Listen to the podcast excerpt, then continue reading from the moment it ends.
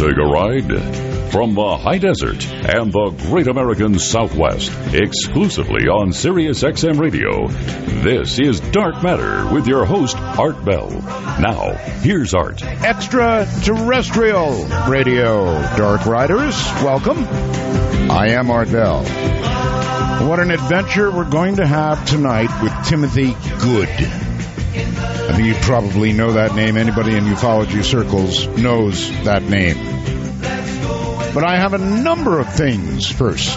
Much like Obamacare website, we're having a little bit of trouble with some people getting cut off. And um, it's vexing, to say the least. Uh, there are various error codes one might encounter, one thousand one. five hundred and something, three hundred and something, I don't know, all kinds. So we can use your help in trying to figure out what the hell's wrong. We don't want people cut off. So if you're listening on the web, whatever you're listening on, here's what I want you to do. When you get cut off, make note of it, the time it occurred, tell me where you are, and tell me what kind of operating system you are using, and email me. This is how it could conceivably get cured. I say conceivably. So send it. Uh, send your cutoff report, please, to artbell at art bell dot com. That's artbell at art bell dot com. Attention hams, amateur radio operators. Our sun is going berserk. Ladies and gentlemen, our sun has come alive, really come alive. There are some pretty ominous things facing Earth. We're right at the end of a long uh, gun barrel right now. And it's amazing to see, and I'm going to see to it that you see it. Because up on my website right now, we have this lovely gal who um, actually looks like a... a you know, a network weather girl, except she's talking about what's going on in the sun right now. And she explains it really, really well. It is fascinating. There are some big storms. You might even call it the perfect storm headed toward us. There have been four large flares, and they're all headed our way. I mean, these spots are pointed right at Earth. So... Uh, you're going to want to check it out. I'm sure you'll think, uh, you hear, hear things like uh, light to moderate X-rays with proton showers possible, and you're going to watch for that occasional gamma ray burst. No, not really. She'll she'll explain the technical side of it, and it really is fascinating. If you've ever wondered, finally, our sun is raging in the night and the day. And so that makes for wonderful conditions on the radio until the storms hit, then there'll be nothing. Anyway, you, you really want to see this. Go to art bell dot com, click on the Sun Weather Gal. Gee, that's well done. I've never seen that before, but it's uh, very, very well done. Uh, I am coming to the conclusion that school shootings here in America are becoming the new normal. Massachusetts, uh, here in Nevada, little town, Sparks in Nevada. They are becoming the new norm. I mean, you hear about them all the time now. Are we going to get used to that? Are we really going to get used to school shootings in the news? Hmm. Remember, we've got a ghost picture contest underway, and judging is underway, too, and it all ends this Sunday. Or the submission part of it anyway, this Sunday at noon, it's all over. So if you have a ghost story, send it to Ghostmaster. No, just kidding. Send it to Webmaster at art bell dot com. If you've got a ghost story, send it to me. A one-paragraph summary is just fine, and then your phone number, and we'll call you when we do our Halloween show. Spooky matter. Well, one comet yesterday exploded. ISON, however, is still on track to amaze and or disappoint. We'll have to find out. But one comet did explode. What, sometimes when they get near the sun, it's just too much for them, and they go. I was talking to somebody earlier tonight about something that, uh, oh, let me give you the rest of the reasons to go to the website right now. A U F O uh, caught by multiple cameras. That's always good, right? If you're in doubt, multiple cameras in Jerusalem. That's on the website. A giant alien in Peru is on the website. An unknown but disgusting life form has been filmed uh, intimately in North Carolina. This this thing is growing in the North Carolina sewers. And it's disgusting. I mean, it's really just, yeah, some new life form they claim growing in the North Carolina sewers. And I, I you know, uh, watch it if you if you got the guts. It really is pretty awful looking. No idea what it is. Don't really want to know what it is. Definitely don't want to go down. And I wouldn't be that close with the camera. I hope the guy had a zoom lens, or the gal, whoever took it. Got a flash from uh, my own company, Sirius X M. Two Sirius X M employees. I wonder if I'm supposed to read this. It's an internal memo. Well, all right. It's about something very public. Tomorrow, Sirius X M is going to launch the F M six spa- um, satellite. It's actually not the F M six spacecraft, but uh, satellite. And it's going up on a Proton Russian rocket from Baikonur uh, Cosmodrome. That's in Kazakhstan, on an I L S Proton rocket. It can be viewed. In other words, you can see the launch and the spectacular success of our new satellite, and or the spectacular destruction of an incredibly expensive satellite in Russia. One of those two things will happen. Uh, so if you would like to see that uh, one way or the other, you might want to wander over to my website, again, art bell dot com, and uh, there will be live video from Russia of the launch. Pretty cool stuff, actually. All righty. Glancing, if I dare, briefly at the national news. Do I really want to do this? Um... In Massachusetts, a teacher who was allegedly killed by one of her own class uh, students apparently had asked to stay after school the day she was killed. This uh, teacher was a beautiful young gal who was, um, you know, her picture has been around, um, poor gal, who was revered by her students and shot by one of them, allegedly. This is why I hate the news. Uh, residents of a northern California community expressed skeptic- skepticism Thursday about uh, a sheriff deputy's decision to shoot a popular thirteen-year-old boy who was carrying a pellet gun that looked apparently like an assault rifle. You know, I, I'm going to give up reading this stuff pretty soon. A former Ohio doctor accused of killing a pregnant woman last year by injecting her with heroin after she answered a Craigslist ad, pleaded guilty Thursday in her death. And, of course, that of her nearly full-term unborn child.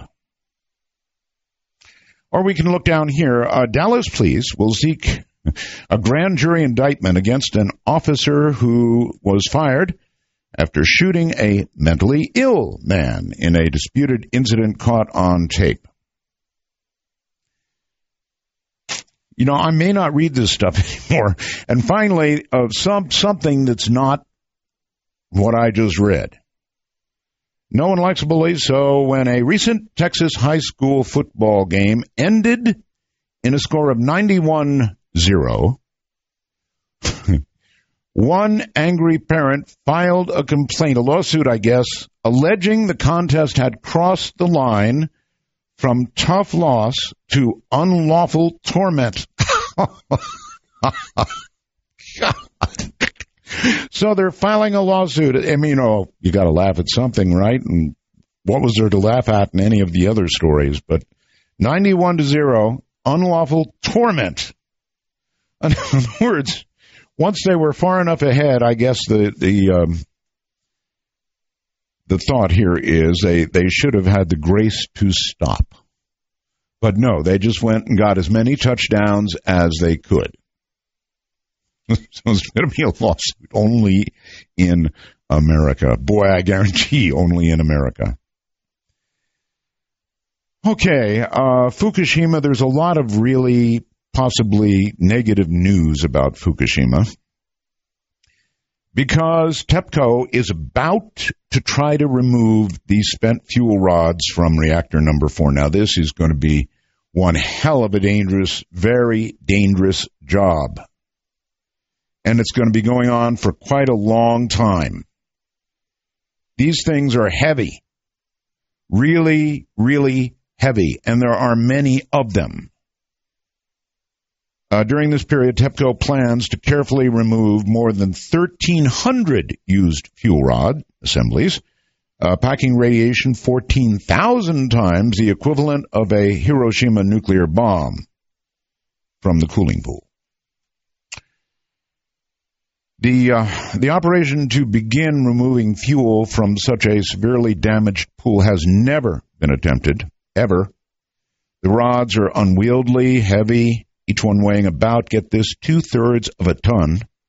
And all this has to be done not automatically, as most things are in such a case, but by human beings. Good luck to us.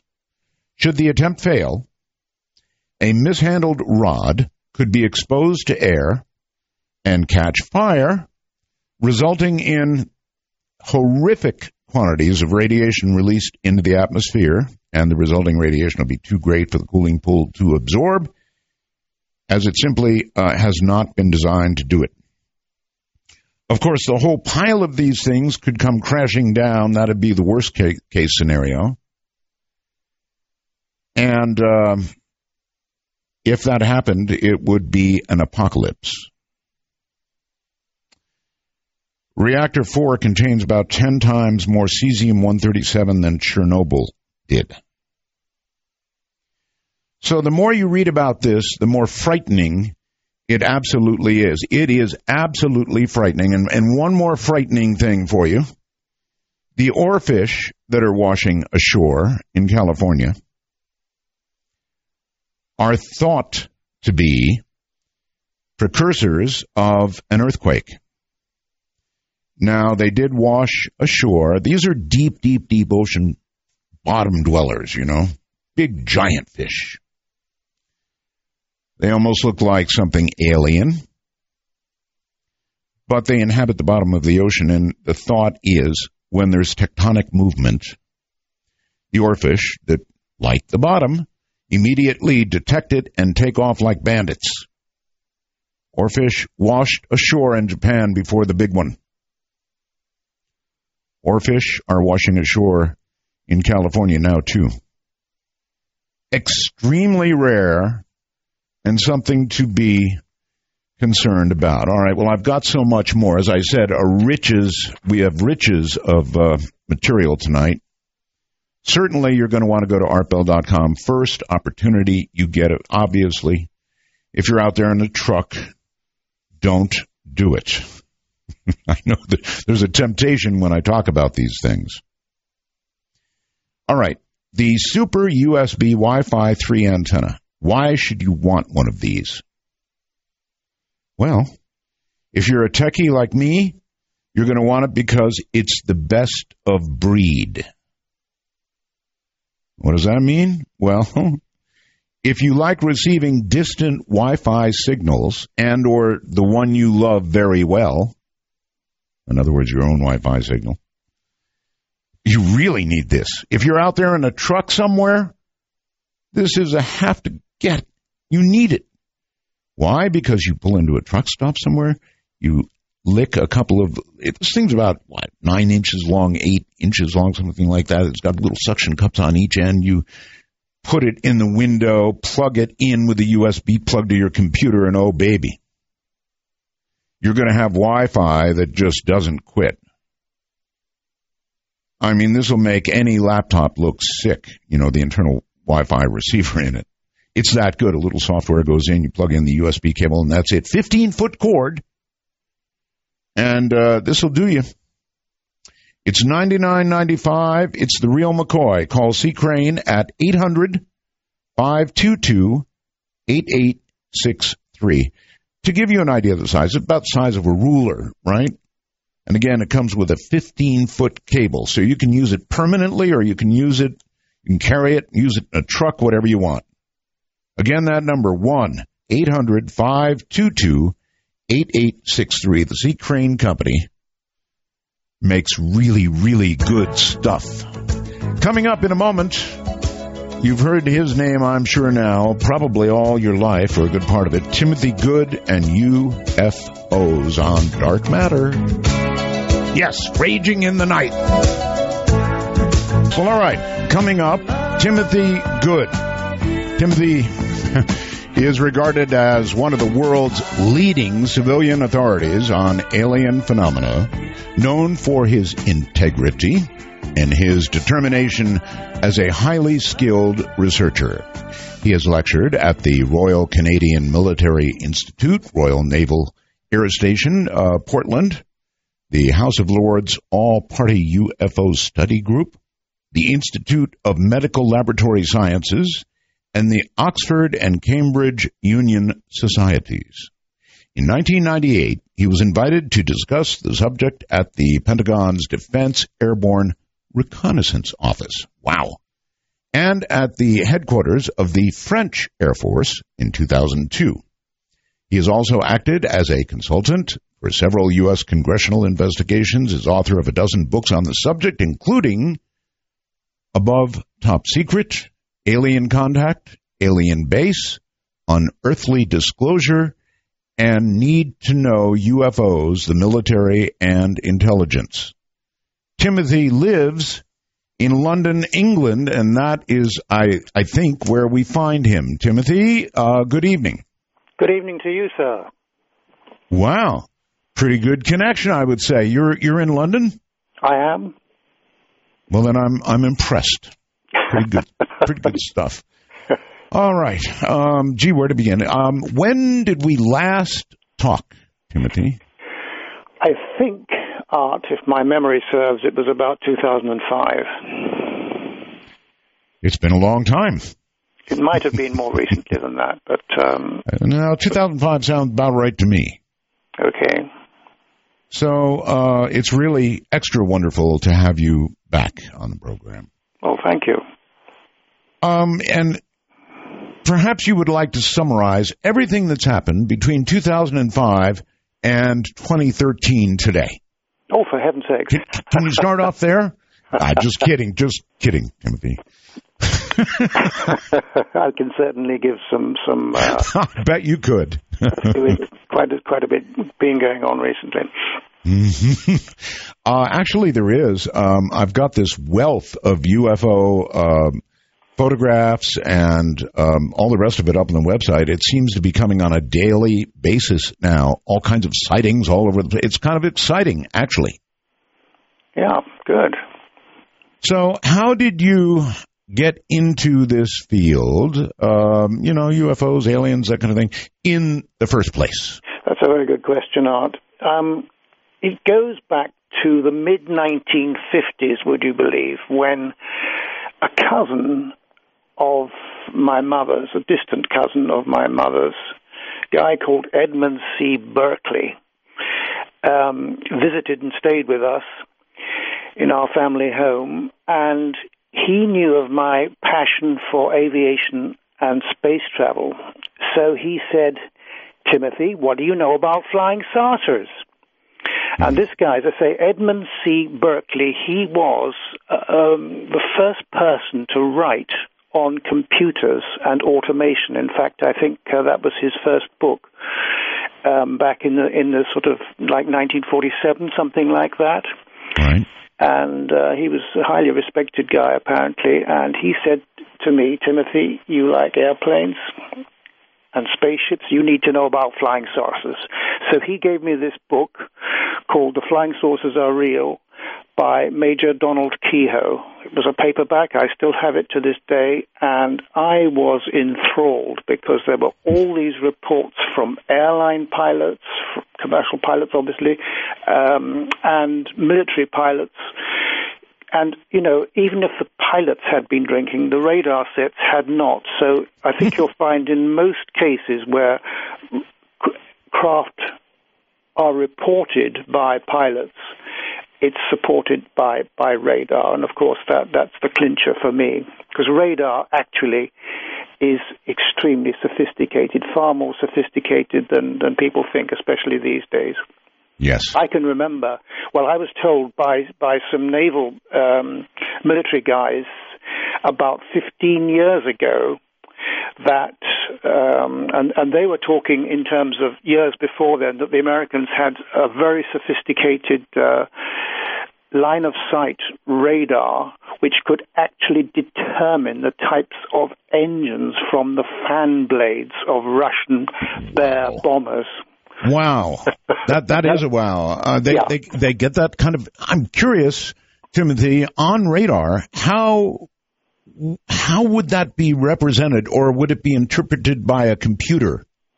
Well, I wouldn't I wouldn't know. I don't have the, the technical expertise to, to answer that one, Art. But um, that's certainly amazing. certainly uh, the radar is extremely sophisticated and get, getting increasingly sophisticated, if not if not completely perfected by now. Oh, I can only imagine uh, what the top level, you know, military stuff is able to do. Uh, they're always way, way ahead of the rest of us. Um, that's amazing. That's really amazing. You yeah. can tell the type of an engine on, on radar, direct reflect radar. Incredible.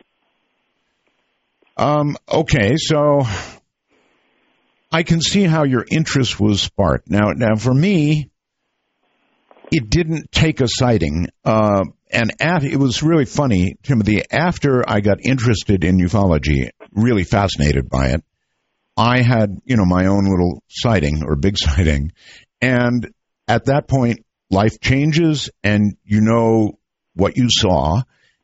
Yeah. And after that, how about you? Have you, have you ever had that moment where you saw something that was not in dispute because it was not from here? Yes, I have. There's very few and far between over the years. But the first one was nineteen sixty-three when um, it was, uh, I think it was August the first, nineteen sixty-three, if memory serves me. I was sitting out in the garden of my parents' garden, and um, we all spotted this brilliant point of light in the sky. It was, it was a relatively clear sky. And I turned my binoculars on it, and it was like a sort of cone-shaped, triangular-shaped object. Uh-huh. And photographs were taken by United States Air Force planes. Forget the Royal Air Force. The U S Air Force were there before our, our people, and they really? they took they took gun camera film of it. And it was a very large object, just suspended, just hanging there for about an hour and a half. And as I say, clear photographs were taken. In, in my book, Above Top Secret, I, I reproduced a photograph taken by a chap on the ground uh, who I knew, a pilot uh, who, on the ground who, who uh, took took it through through his telescope, and it's it's it's quite clear. Okay, so, so you, that was the first. You, you personally observed this, right? Yes, I did, for about an hour. So an hour and a half. That's really really a long sighting. Thousands, um, thousands so, of other, thousands of witnesses all over London and and the, the, the home counties saw this thing. So my question is, after you had that personal experience, yeah, uh, how did that did that change? Did that bring you to a new level, uh, even beyond a sort of casual interest that you you mentioned, uh, or even an intense interest uh, from reading that book given to yes, you? Yes, definitely, no question about it. I mean, that, that sort of clinched it for me. I see. Uh, so then you began investigating uh, U F O encounters of many, many others. Uh, is that is that a fair assessment of what you've been doing all these years? Uh, absolutely, absolutely, non-stop. All righty. Um, for the sake of my audience, many of whom are doubters, I would ask you, I think, how you vet when you when you come upon somebody and a report, and maybe you've got photography, you've certainly got stories, witness stories. How do you vet these things to decide uh, the wheat from the chaff? Oh, it can be very difficult. You, you, witnesses are, are, are vital. And, of course, so that the, the, the caliber of the witness becomes paramount. You need to know whether they're, they're absolutely on the level, or they're just um, fantasizing, or they're just trying to, you know, pull the wool over your eyes. So you have to be very careful. And but I've met a lot of very genuine witnesses. That's that's that's for sure. I would imagine you've you've met both camps. Yes, absolutely. I've I've lectured to to. Um, What uh, what you Americans call skeptics with a K, we call them S C E P T I C S. We have them over here, too. Uh-huh. And um, the, the amusing thing about the, the groups that call themselves skeptics is, is that they're not genuinely skeptical. They're debunkers, actually. Um, skepticism is absolutely warranted reaction to to all this stuff, uh, anything really, you know, bizarre and peculiar. But uh, just to debunk it, they should call themselves debunkers rather than skeptics, because they just will rubbish everything to do with it. Uh, yes, well, it's been my observation. Uh, you know, I deal with a lot of photographs. You know, when you're doing a talk show about this kind of thing, you get a lot of photographs, and yeah. frankly, a lot of them uh, are probably baloney. However, here's what I figured out. Uh, if you have a really, you know, blurry photograph of a U F O, people go, oh, come on. Sure. Even, even though, even though uh, somebody grabbed a camera in a hurry, probably was moving as they were in shock almost viewing yes. this craft. And, yes. and of course, uh, you get a slightly blurry photograph. And then on the under, other end of the scale, Timothy, you have people very rarely with a high-quality camera, fast yep. film, and a steady hand, even in a scary situation, and they come up with something that's just astoundingly clear, and then that same group of people says, oh, Photoshop! Yeah, that's it. So, it, it, and gradients in between. Uh, so there will be yep. no photograph that they would say, wow, looks like the real thing. Yeah. And, and you know, the, online, um, I, I sort of check every day. I, I get sort of um, um, Google alerts to, to, to the U F O situation, stories in the press and, and, and media generally and everything. And uh, it's, it's very interesting. An awful lot of photographs are quite obviously birds that just happen to fly by in mid-flap and get caught in the camera. And unfortunately, uh, you can you can look at those online every day, and people think, oh, I, you know, I didn't see anything at the time. Well, you, you, you wouldn't normally if you you know if you, if, if a bird zooms by, but uh, people do capture them, and it, a bird like a like a seagull in mid-flap looks like a disc on, on edge. So it's no you know it's no wonder people are, are, are fooled. So one has to be very, very careful. But as you know, over the years, some, some great photographs and film have been taken. Oh, I know. I know, I know. Um, do you have a favorite, I mean, of of all the things that you've researched, do you have a favorite? One that uh, just sails over every bar that you set? What, a sighting or, or, or, or photographs or... Or, or what? Sorry, can you be more specific? Oh, um, I mean to be non-specific, uh, whether it's a sighting, a photograph, okay. a creature, uh, a, a, you know, witness encounters. In other words, something that just is over-the-top legit. Well, I can only speak for myself. I have had several encounters with people who I believe um, were aliens, and that's the first one was in nineteen sixty-three, when I was touring the United States with the Royal Philharmonic Orchestra. And I forget exactly where we were. All I can remember is that it was about five hundred twelve miles from Tucson, um, something like it was a five hundred twelve mile journey from Tucson, Arizona, to Los Angeles, and, and um, we were kindly given a, a one-hour stop during that five hundred twelve mile flight to, to get to get our evening meal. Mm-hmm. And we stopped at this diner. And I, I saw, we, I, I was with uh, three colleagues. We were sitting by a window and we, we'd got our food. And um, I noticed waiting in line, not that far away, was a very petite, extremely attractive, very unusual looking girl. And there was just something about her which alerted me. And I put out the thought in my mind, if you're from elsewhere, would you mind just passing by and giving me some kind of proof? That was all in my mind. Like a minute later, when she came out of line, carrying a, she might have been carrying a cup of coffee or something like that. I can't remember precisely, but she came past the table and did a very low, gracious curtsy and, and bow, and my, and then she just stood up, deadpan expression, and walked away. And, um, well, I had three witnesses with me, and they said, Tim, hi, what's that all about?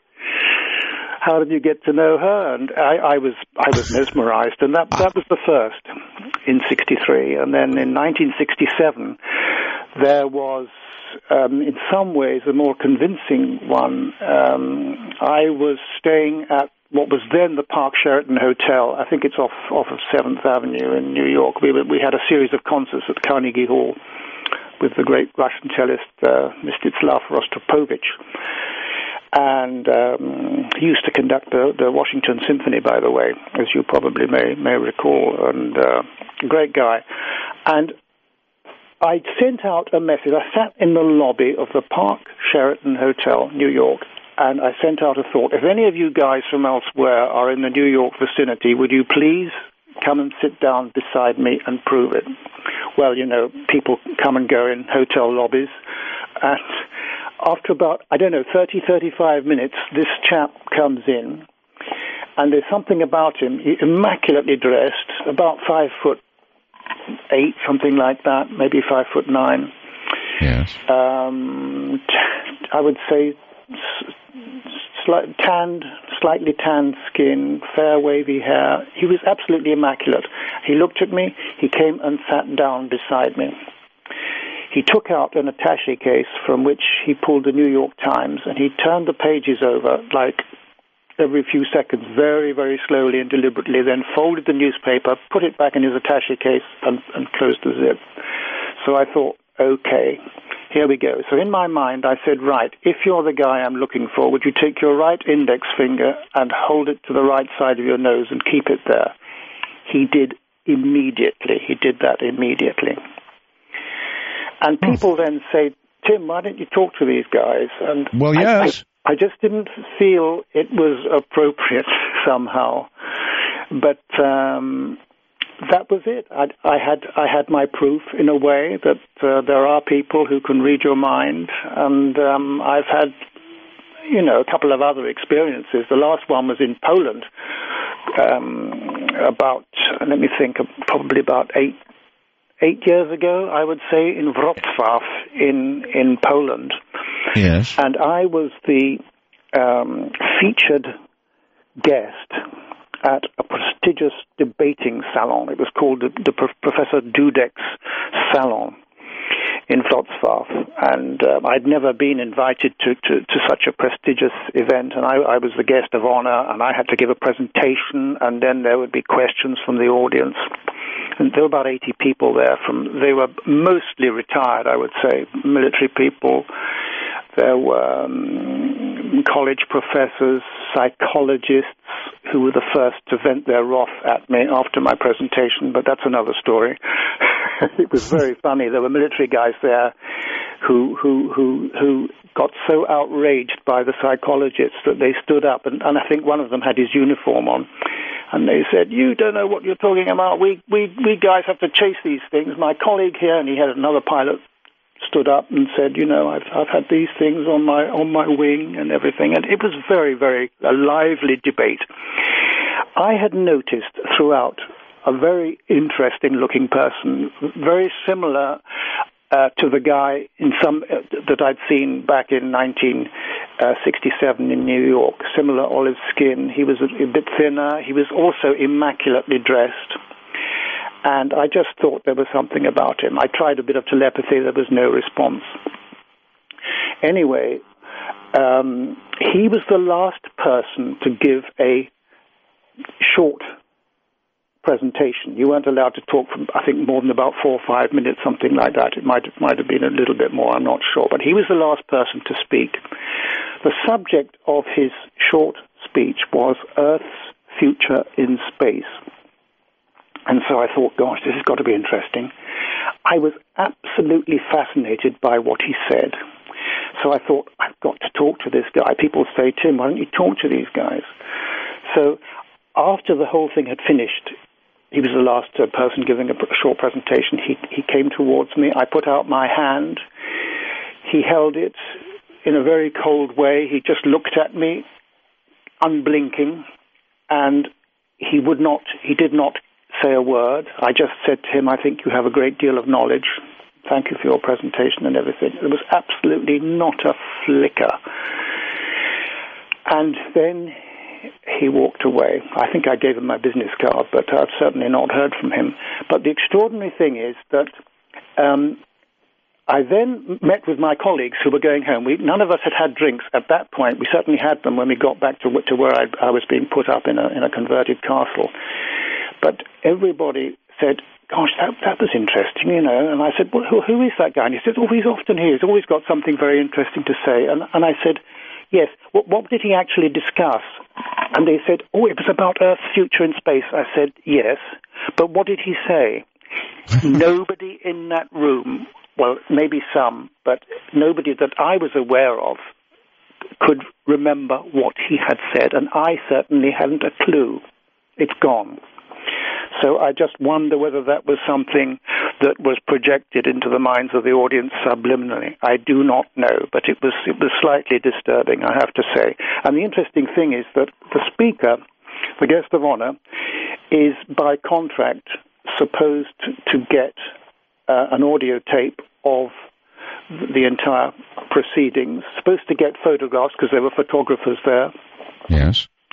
Um, you're supposed to get this and that. I couldn't get a reply from anybody to do, or even Professor Dudeco, who had invited me. Nobody. I couldn't get any kind of response whatsoever. So um, that's really just about the end of the story. Yeah, okay. Uh, Timothy, I'm going to join, you know, with the crowd that says, oh, come on, Timothy, why didn't you... Why didn't you take the opportunity to speak to them? Why didn't I did, you... I did. I spoke to him. I, I, said, well, I, think you, I, I said, I think you have a great deal of knowledge. Right. But I could see he wasn't going to say a word, so, you know, I stayed stum. uh, right. But, I mean, there could conceivably be so much more you could ask uh, and so many more tests you could run. I mean, if you successfully have a guy and you, you mentally project this to touch his nose... Well, all right, a million questions. For example, Timothy, aren't you concerned that you really did not connect with somebody from somewhere else, but you do have a talent for projecting suggestions to people, uh, perhaps um, uh, through telepathy? And so that doesn't necessarily mean they're from elsewhere, or when you said if there's anyone from from elsewhere, please make yourself yeah. known now. Yeah. I mean... Um, how do you know you're just not, I don't know, projecting telepathy? Could be. And how could you not test it, it could further? Be, but like, there's you know, something about these guys that I've encountered, about their about their, their sort of demeanor and the presence. There's something. There's just something different about uh, these people. For me, where anyway. Where are you from? How did you get here? Why are well, you here? You're right, but I, this chap didn't he didn't say anything to me. I spoke to him very briefly, and I said, I think you have a great deal of knowledge. He said absolutely nothing. No? As, I mean, I could have spoken to the guy in New York, I'm quite sure, but I didn't. I just didn't feel it was appropriate, and I just sat there, and I thought, well, you know, he might say something to me, but he didn't either, so uh, there we are. Okay, uh, it is what it is. Uh, hold tight. Going to take a quick break here. Um, you can relax a little bit, grab a cup of uh, whatever it is you like, or a glass of whatever it is you like, and we'll come back and do more of this. It's Dark Matter. My guest is Timothy Good, all the way from London, England. And uh, it's interesting. Asked him for the best documented case he ever ran into, and he gave me a personal case that I can identify with. Now, I know every time I see a really cute girl, I, too, have mental projections. Uh, but uh, they've never resulted in uh, even so much as a curtsy. Uh, Timothy, welcome back. Uh, so what you gave us obviously was a, a personal, uh, a personal best, as it were. And you know what? I get it. If I had done that and people had responded that way, I would also regard that as uh, incredible stuff. Uh, but I, I, when you tell it to other people, they're going to regard that as, you know, um, oh come on. Yeah. Uh, and I'm sure you've had a lot of that, right? Well, let me tell you a little follow-up to that case from Poland um, eight years ago, which I think it was in Wrocław. People say, Tim, why don't you get some pictures of these guys? Why don't you talk to them? Well, as you know, I tried to talk to the guy, and he, he didn't say a word. He just looked at me, right, with blinking eyes. But I did try and get a photograph in the break, because he was, he was actually sitting in like about ten feet away, twelve feet maybe at most away from me, um, in, among the audience. And I got my camera. I started doing um, a sort of pan, panoramic uh, shots. Mm-hmm. I needed to take I needed to take three shots because of, you know, there was about eighty there were about eighty people there, and uh, this was this was during an interval in, in, in fact, so there weren't that many people. So I thought, there's okay. this guy sitting there, I'll get a shot of him. As mm-hmm. I got to the area where he was sitting and just about to to uh, press the shutter, a voice boomed out and said, "The speaker's not allowed to take pictures." And I, I looked around. That was a disembodied voice. There was nobody to be seen who, who actually said that to me. So I sort of looked blankly around and said, oh, oh, I do apologize. So there you are. So you're a contactee. Um, in a way, I suppose I am, yes. Certainly not a regular one. These things happen like every, you know, maybe decades go by and nothing happens. But mm-hmm. uh, I have had a few encounters of the close kind.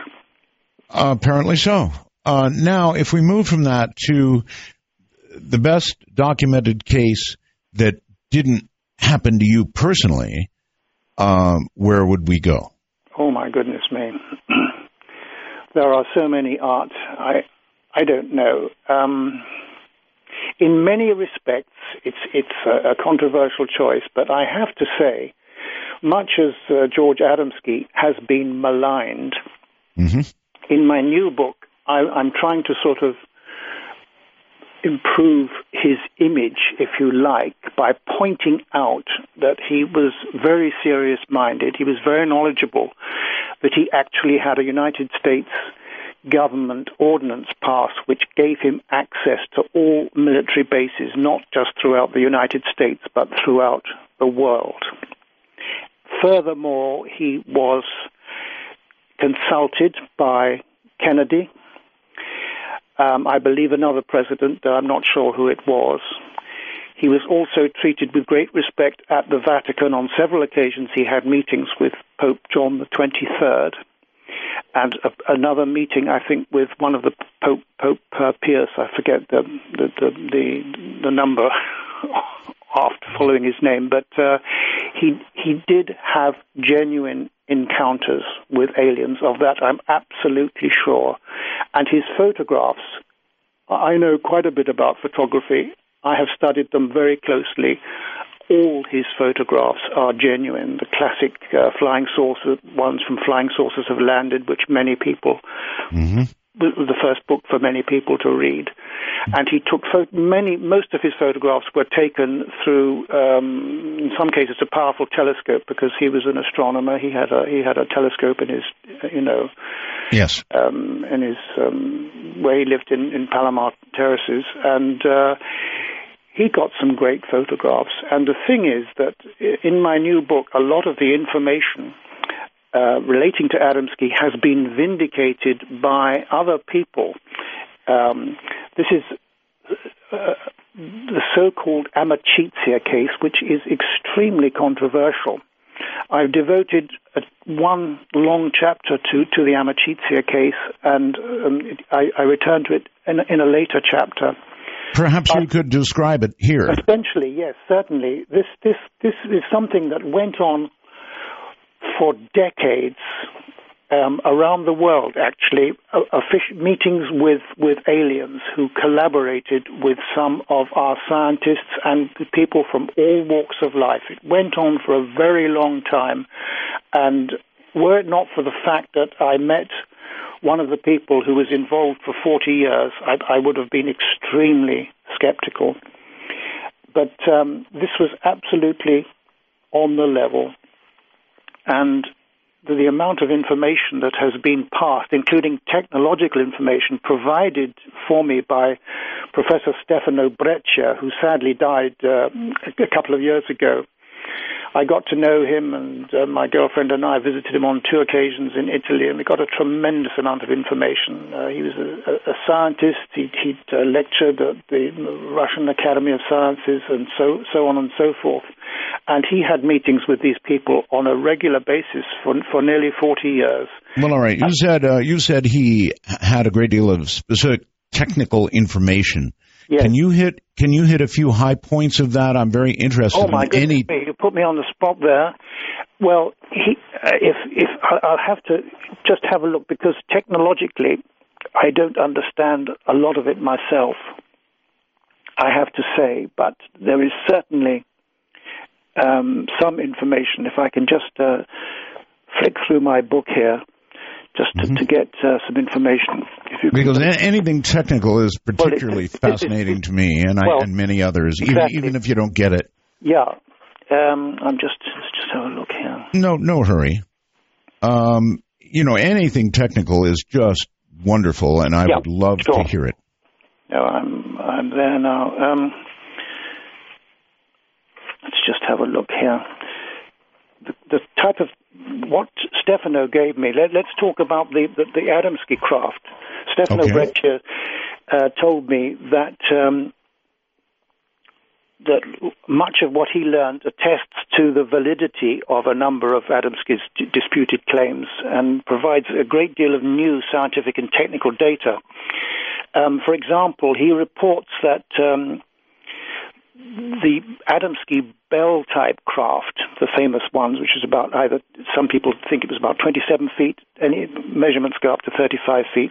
Adamski's, the one with the three spheres underneath, the classic ones, um, are very similar to, to those produced by um, a race that these people in Italy, from all walks of life, uh, were involved in with the Amicizia people. Um, and He he does. There are actual diagrams of the craft showing similarities with some of these craft.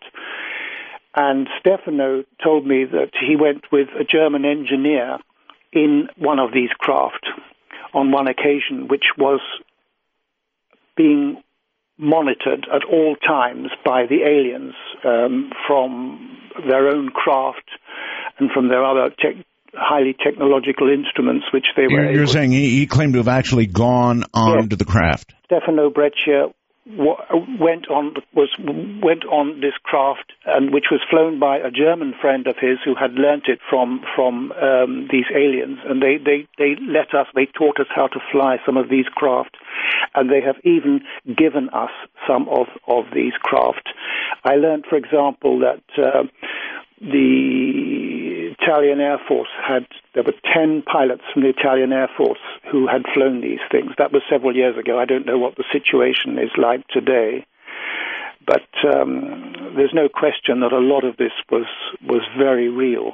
And that's a very I, strong statement to say there is no question that it, that it was real when you're talking about uh, aliens having given us uh, craft yes, and, and, and apparently the, and apparently trained us in, in how to... Um, that's correct, Art, absolutely. Uh-huh. In the United States, since the nineteen fifties, I was told... Um, we have been given craft, and even some of our astronauts have flown these craft. Um, Gordon Cooper, who I knew, who was a, a supporter of mine, I ha- um, had the great privilege of... I never actually met him, but we corresponded and spoke. But um, he told a friend of mine, who I trust implicitly, that he himself had flown some of these craft on, on quite a number of occasions, and he that he was actually prepared back in nineteen seventy-eight to fly one of these craft and land it in front of the United Nations building in New York, if it ever if it ever came to want people wanting proof. Now, um, I, yeah, that that would be proof, all right. But um, I've interviewed Gordon, never a peep. Um, many years, many many years ago, I interviewed Gordon, and never a peep about that. Right. Well. These guys keep their secrets, you know. And uh, but certainly, he told someone that I know, obviously, who I wouldn't, I wouldn't name. He he, he gave a lot of information away. Um, I, I, these are extraordinary claims. And what is it that causes you to believe these to be true? I think. Well, I, I never, as I say, I never had had face to face. Conversations with, with Gordon Cooper, but I just I, I just found him convincing the way the way he he he, he dealt with people, other oh, people yes. I do, but um, I, th- there's there's certainly no proof. I can't I can't prove it, but uh, and I'm sure that as I say I'm I'm told that other astronauts have been have been flying these craft, but it's not something I can I'm in a position to prove. I wish I could.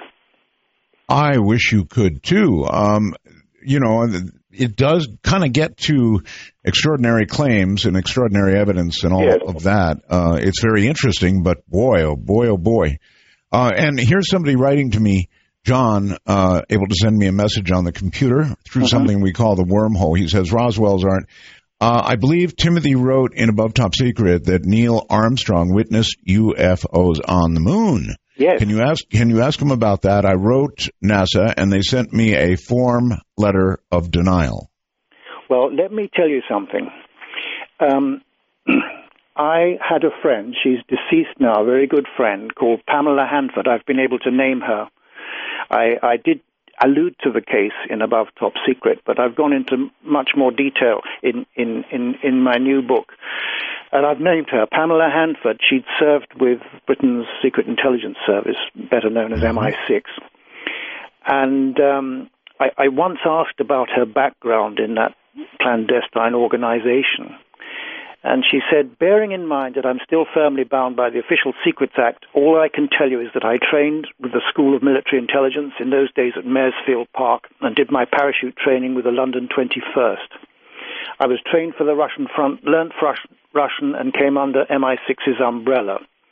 Because of the sensitivity of the field work, I can tell you nothing more. Now, she was invited to a classified conference by NASA. The, the, this conference was held uh, at several venues in Italy in nineteen eighty-four, including um, the Europa Palace Hotel in Anacapri. Now, some of the astronauts were staying there, and Pamela actually overheard a conversation. She was she was probably taping it, um, I guess, now, looking back on it. But she had a conversation in the next room because Neil Armstrong actually was in the bedroom next to hers and Buzz Aldrin was in the one beyond that. But she had this conversation with a Professor Herbert Schwarz with, um, with Armstrong, and I think she recorded it. And this professor... Schwarz said, what really happened out there with Apollo eleven? He was asking Armstrong. Armstrong, it was incredible. Of course, we'd always known there was a possibility. The fact is, we were warned off. There was never any question of our building a space station or a moon city. And then Professor Schwarz says, well, how do you mean warned off? That's what I would have asked. Right, Armstrong. I can't go into details except to say that their ships were far superior to ours, both in size and technology. Boy, were they big and menacing. No, there is no question of a space station. So he claimed. Oh, my God. And then Schwartz says, but NASA had other missions after Apollo eleven. Armstrong said, naturally, NASA was committed at that time and couldn't risk a panic on Earth, but it really was a quick trip and back again. Now, later that day, Pamela confronted Armstrong, who confirmed that the story was true but refused to go into any further detail beyond admitting that the Central Intelligence Agency was behind the cover-up. But officially, of course, he, he, he denied he denied everything. There were no objects reported found or seen on Apollo eleven or any other Apollo flight other than of natural origin, is what is what uh, Armstrong told me. Well, I, I will say this, uh, Timothy. I have interviewed quite a large number of astronauts, and um, their interviews are always riveting, and they're always puzzling. Uh, in one case, I spoke to an astronaut who could not remember what it was like to be on the moon. And good Lord. I found that to be um, really puzzling. Uh, yes, good Lord is, is a way to put it. But he was being absolutely honest, and he said, you know, it's it. I, I said, um, Edgar, Edgar Mitchell, um, yes. you know, please give me a sense of how it felt, how your emotions were, what it felt like beneath your feet, what yeah. you were thinking about as you looked at the landscape, as you looked at the stars and realized you were standing on the moon. He said, Art, it's really strange. Um, I, I can't give you that. I, I can't give you that. And, you know, Timothy, uh, he had a sort of awakening. That's just beyond all reason. How could you? It would be the high point of uh, certainly an astronaut's life to walk on the moon. Um, I guess you could be in some sort of state of shock, perhaps, but gosh, you would be making, or I would be making, I can only relate it to myself, um, really hard mental notes about everything I saw, touched, Uh, felt, experienced. I would lock that in my memory for all time. Yeah. Sure. So to it's hear that, that, that Armstrong, yeah, to hear that Armstrong, who was a very quiet guy, I mean, he, he said so little in public all these years, yeah. actually said that they were warned off the moon by gigantic craft. Yeah. That's what he told my friend Pamela anyway. And Pamela also told me that the United States was in contact with a certain planet. She didn't give me what planet or anything, but they were having they were having regular communications and meetings and so forth. God. Um,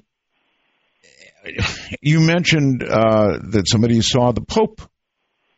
That's George Adams. Audience, on, on several, had, on, on several Adamski, occasions. Yes. With, okay. Uh, uh, well, my question, my, my question, Timothy, is: did he have a conversation with the Pope about this subject? And if so, what did the Pope say? Do you know offhand? Well, um, I, I can describe. There was one um, meeting he had, a private audience at the Vatican with the, the then ailing Pope John the twenty-third. Uh-huh. That was in nineteen sixty-three. Um, to deliver an important package, he said that he had been given to him by one of his alien contacts, and this was to be delivered to Pope John the twenty-third. Um, when he came out, this is what my friend Lou Zinstag, who accompanied him, of course she wasn't allowed into the Vatican, but she was with um, um, another friend, and when, she said that when George came out, he was grinning like a monkey. He said, I was received by the Pope, he gave me his blessing, and I gave him the message. Um, and uh, he told my friend that the Pope was not lying in the room above Saint Peter's Square, as the people had been told, but that his bedroom faced the most beautiful part of the Vatican garden. Mm-hmm. And um, Adamski thought, if you ask me, the Pope is hardly a dying man. They haven't yet tried to operate on him, but I'm sure that's what they will do soon. Um, anyway, he, the, the poor Pope John died a, a, a few days later. But um, do you know the nature of the message that he delivered? No, Adamski never gave that away. And uh, what what um, what the Pope said was, "My son, this is what I have been waiting for." And then he spoke privately uh, in a very low and soft voice for a few minutes to Adamski. Um, And one, the, I think his last words to Adamski were, "My son, don't worry, we will, we will make it." And then Adamski was um, ushered out. And wow. uh, Pope John died two days later, apparently. Oh, that, what a story. Um, okay, uh, you're just sort of blowing me away here with all kinds of things that I had not heard uh, previously. And uh, don't we wish we knew the nature of that message? Yes, indeed. I think that the Vatican has a very good intelligence service, and, and I think they, they're very well informed about this subject. Mm-hmm. Um, I don't think uh, one can say the same for the, the Church of England, um, the Protestant uh, Church of England over, over in the United Kingdom. I don't think there's there's there's very little interest. Timothy, there there have been some, I believe, bishops. Uh... who have made some amazing statements in recent years. Yes. uh, from from the Vatican, right? Yes. Uh, do you know the nature of them? Well, um, well, for example, in, in two thousand eight, Pope Benedict the, I think it's the fifteenth, I can't read here, actually. Sorry, it's Pope Benedict. Pope All right. Benedict, let it be known that there is no conflict between believing in God and in the possibility of extraterrestrial brothers, perhaps more evolved than humans. Mm-hmm.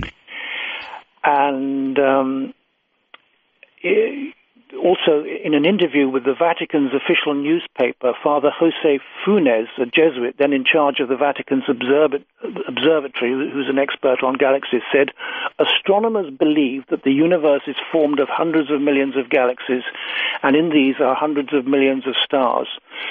Many of these, or all of them, could contain planets. So how can we exclude that developed life cannot be elsewhere? It's possible to believe in God and extraterrestrials without bringing into question our own faith." So I think that, you know, that's that's quite interesting. Um, it is. I, I know the Vatican has a number of telescopes, Timothy. Yes, out, uh, in, out in Arizona, I think. Uh, for one, yes. Yeah, mm-hmm. yeah. And uh, I think it's a reasonable question to ask what the Vatican's expectation is Uh, that drove them to, to build such a large telescope?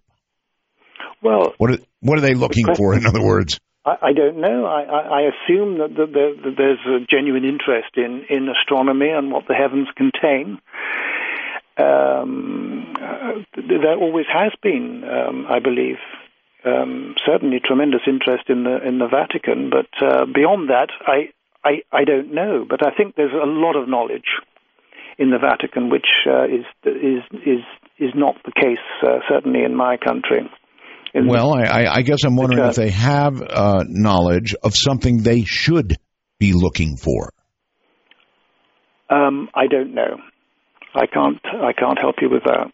All right. Well, I don't know is a fine answer if you really don't know. Uh, Timothy Good is my guest. And I guess we're talking about alien contact, eh? This is Timothy Good with some amazing stuff. Absolutely amazing. Um, and uh, here he is uh, once again. Timothy, uh, you're back on the air again. And uh, there are many doubters out there with regard to what you're saying. You can imagine.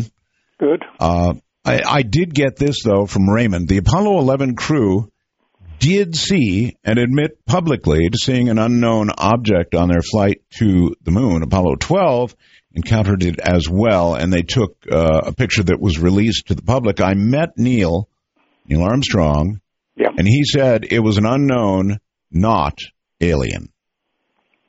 Fair enough.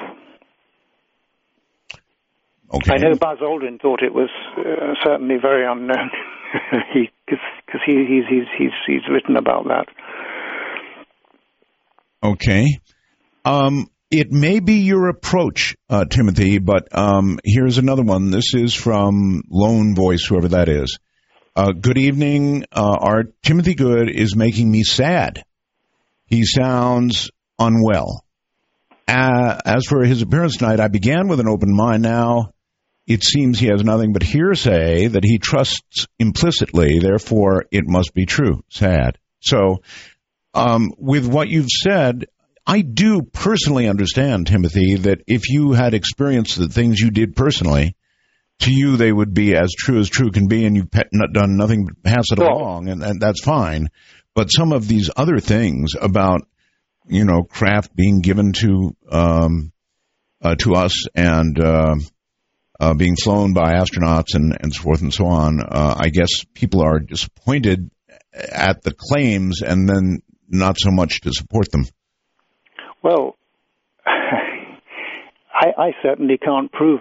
I, I certainly can't prove it, but I've just been informed by reliable sources. As I mentioned, um, a friend of uh, a very close friend of, of Gordon Cooper told me that, that he mm-hmm. Cooper had himself flown the craft, and that, that uh, many of his colleagues had flown these craft. I can't prove that. And uh, um, as far as then, voice is concerned, I'm I'm I'm very well. Thank you very much. It's, a, it's a little early in the morning here. maybe uh, that's, that's right. Maybe that's... I guess you're about eight hours ahead of us, right? Um, you in D C? Like yeah, you in D C? Uh, no, no, heavens, heavens, no. Where are you? Uh, my board operator is in. Yeah, he. Well, yeah, my board operator is in D C. I'm in the state of Nevada near Las Vegas. Oh my goodness me! You're about uh, eight hours away. Yeah, I would say. Yes, about eight yeah. hours. Mm-hmm. Great, Area fifty-one, Nevada. Um, actually, it's just over the hill from me, Timothy. Good. Literally. Over the hill. I, I can look at the hill that divides uh, myself from Area fifty-one. Uh-huh. And uh, when I take the back way to go to Las Vegas, I can pass uh, very near it. So, or I can drive right to the mailbox. I mean, I'm that close. Oh, yeah. Yeah, I'm as close as anybody you'll talk to. Yes. um, okay, let's let's attempt a gear shift here. Um. If I ask you for the best documented case uh, that, that you know of um, that doesn't cite third parties and doesn't uh, involve personal experience, then where would you go? Uh, and now I'm talking about quality of photographs and or artifacts or something that is, is verifiable. Hmm. Or or do we never get there? Is there nothing that you would personally consider to be, and, and I'm not asking here for absolute ironclad evidence, just, you know, what you consider to be the best in terms of backup, you know, pictures and or, I, well, I know many involved stories. Yeah, that's that's the problem. I mean, I, I've I, I've known people who've had close encounters with, with landed craft and so forth, but uh, they weren't uh, they, they didn't get any pictures of them or anything. Mm. So it's frustrating in that respect. But certainly, um, Adamski has had, had plenty of, of photographic evidence and, and film evidence.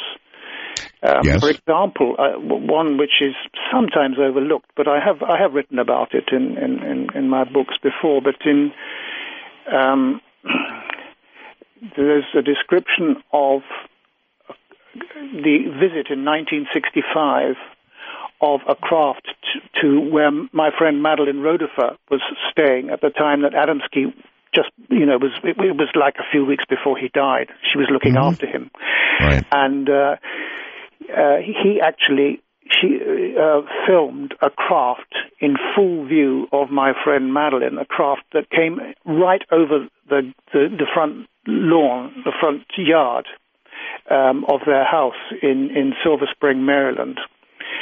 And it was there for, for quite some time, and terrific movie film was taken, and I've I've reproduced clips in my in my books of that and everything. And the craft was about twenty-seven feet in diameter, according to um, a scientist who evaluated uh, the films and took George Adamski with the film to the Eastman Kodak Company in Rochester, uh, New York State.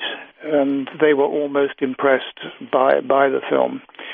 Um, I've I've I've I've got copies of the film. I've I've reproduced um, pictures of the craft showing how the, the the propulsion system produces a distortion process around it, and I find mm-hmm. that very convincing. Now, let me tell you that eventually the craft went away, of course, and the film was evaluated by by um, an optical physicist called Bill Sherwood, and as I say, Adamski was taken up um, with the film to Rochester, where, where these scientists were, were most impressed by, by it.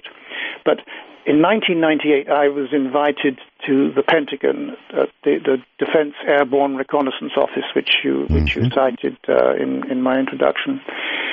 And I, it was only a half-hour visit, and I expected a one-to-one with um, with the general in charge of the Defense Airborne Reconnaissance Office, General Kenneth Israel. And uh, when I got there, there were about, I guess, twenty-five people in the room. Nearly all of them were, were young people from various services. They, some of them didn't look more than seventeen, eighteen, um, from Army, Navy, Air Force. And they were all very attentive. And I, I thought, well, goodness me, you know, I'm not here to give a presentation, but um, I was asked to by General Israel, and he'd first of all shown me, he said, Timothy, this is what I do. And he showed me pictures of drones flying here, there, and everywhere, and because that's the Defense Airborne Reconnaissance Office, which handles the unmanned spy planes. Right. And he says, now you tell us what you do. And so um, I, I, I talked about that film. I said, well, you know, there's a case downtown, um, outside of Washington, downtown, uh, in Silver Spring, Maryland. And uh, he said, Timothy, He, he didn't say this to everybody, but he said to me, sort of privately, he said, I think you'll find that that film is absolutely genuine. All right. So um, you, know, said that, you said the um, Adamski case was... Uh, certainly one of the best. Certainly one uh, of the best in terms of... One of the best, of the best. But you, you also said controversial, right? Yeah, of course.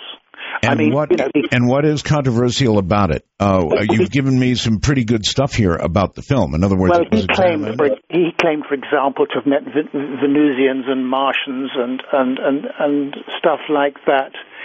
But I think he was certainly very sincere, and I knew a lot of people who knew him well. And since I myself had encounters with people similar to those he described, who were obviously highly telepathic, It, it, it kind of reinforces my my um, belief, if you like. Belief's not not the best um, word to use, but uh, that that that is the case. I can't. I, I certainly can't prove it.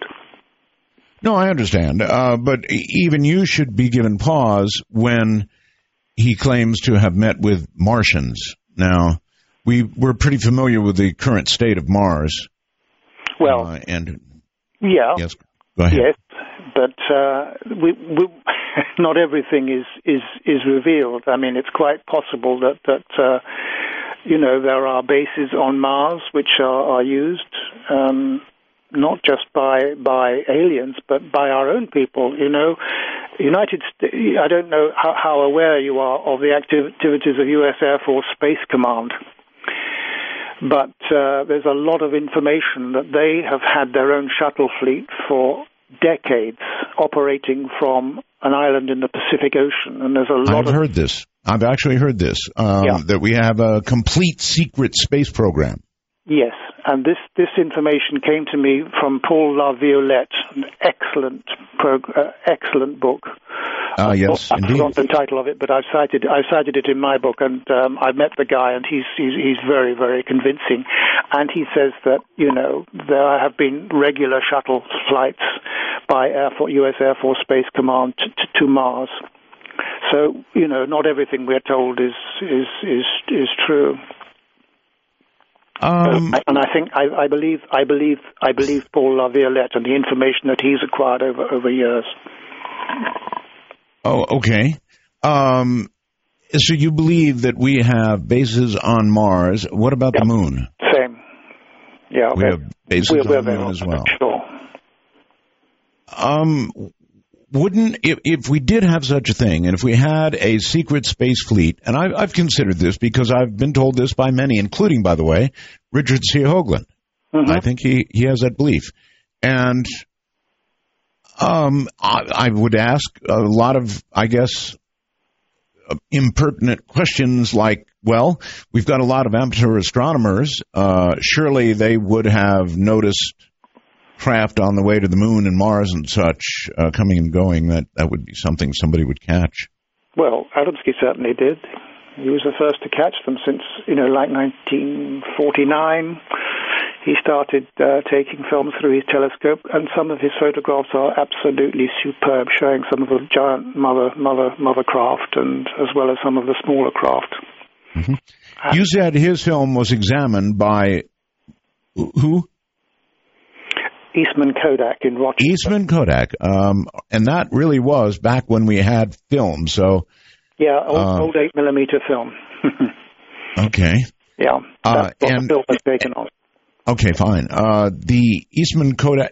I'm presuming they made some sort of report, uh, uh, you know, attesting to the validity of the of photographs. Well, if they did, I, I'm not aware of it, but uh, certainly. I know that a lot of investigations were made at the time. Um, I, you know, as, a, as to a report from Eastman Kodak that's been published, I'm, I'm not aware of it. I would have heard okay. about it, I'm sure. All right.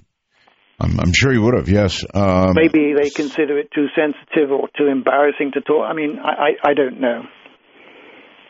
Right. I could file um, a Freedom of Information Act request, I suppose.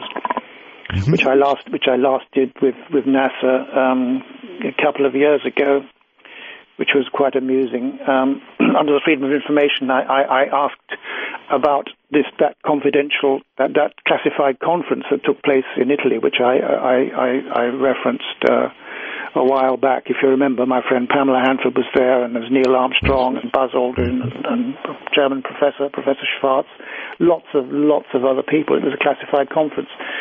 I, I, I filed a Freedom of Information F O I A request to NASA, and they said no such conference took place. And, you know, a friend of mine gave a presentation there, so that's nonsense. So clearly they're lying about stuff.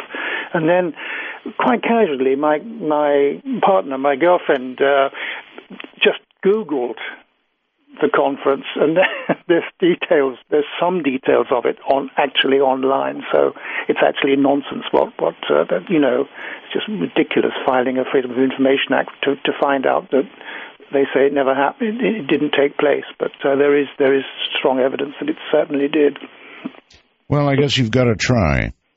Yeah. Um, now, you're also claiming um, a big technological transfer from alien beings to human beings. Absolutely. That they have given us a great deal of technical information. No question uh, about it. Do you know of what sort?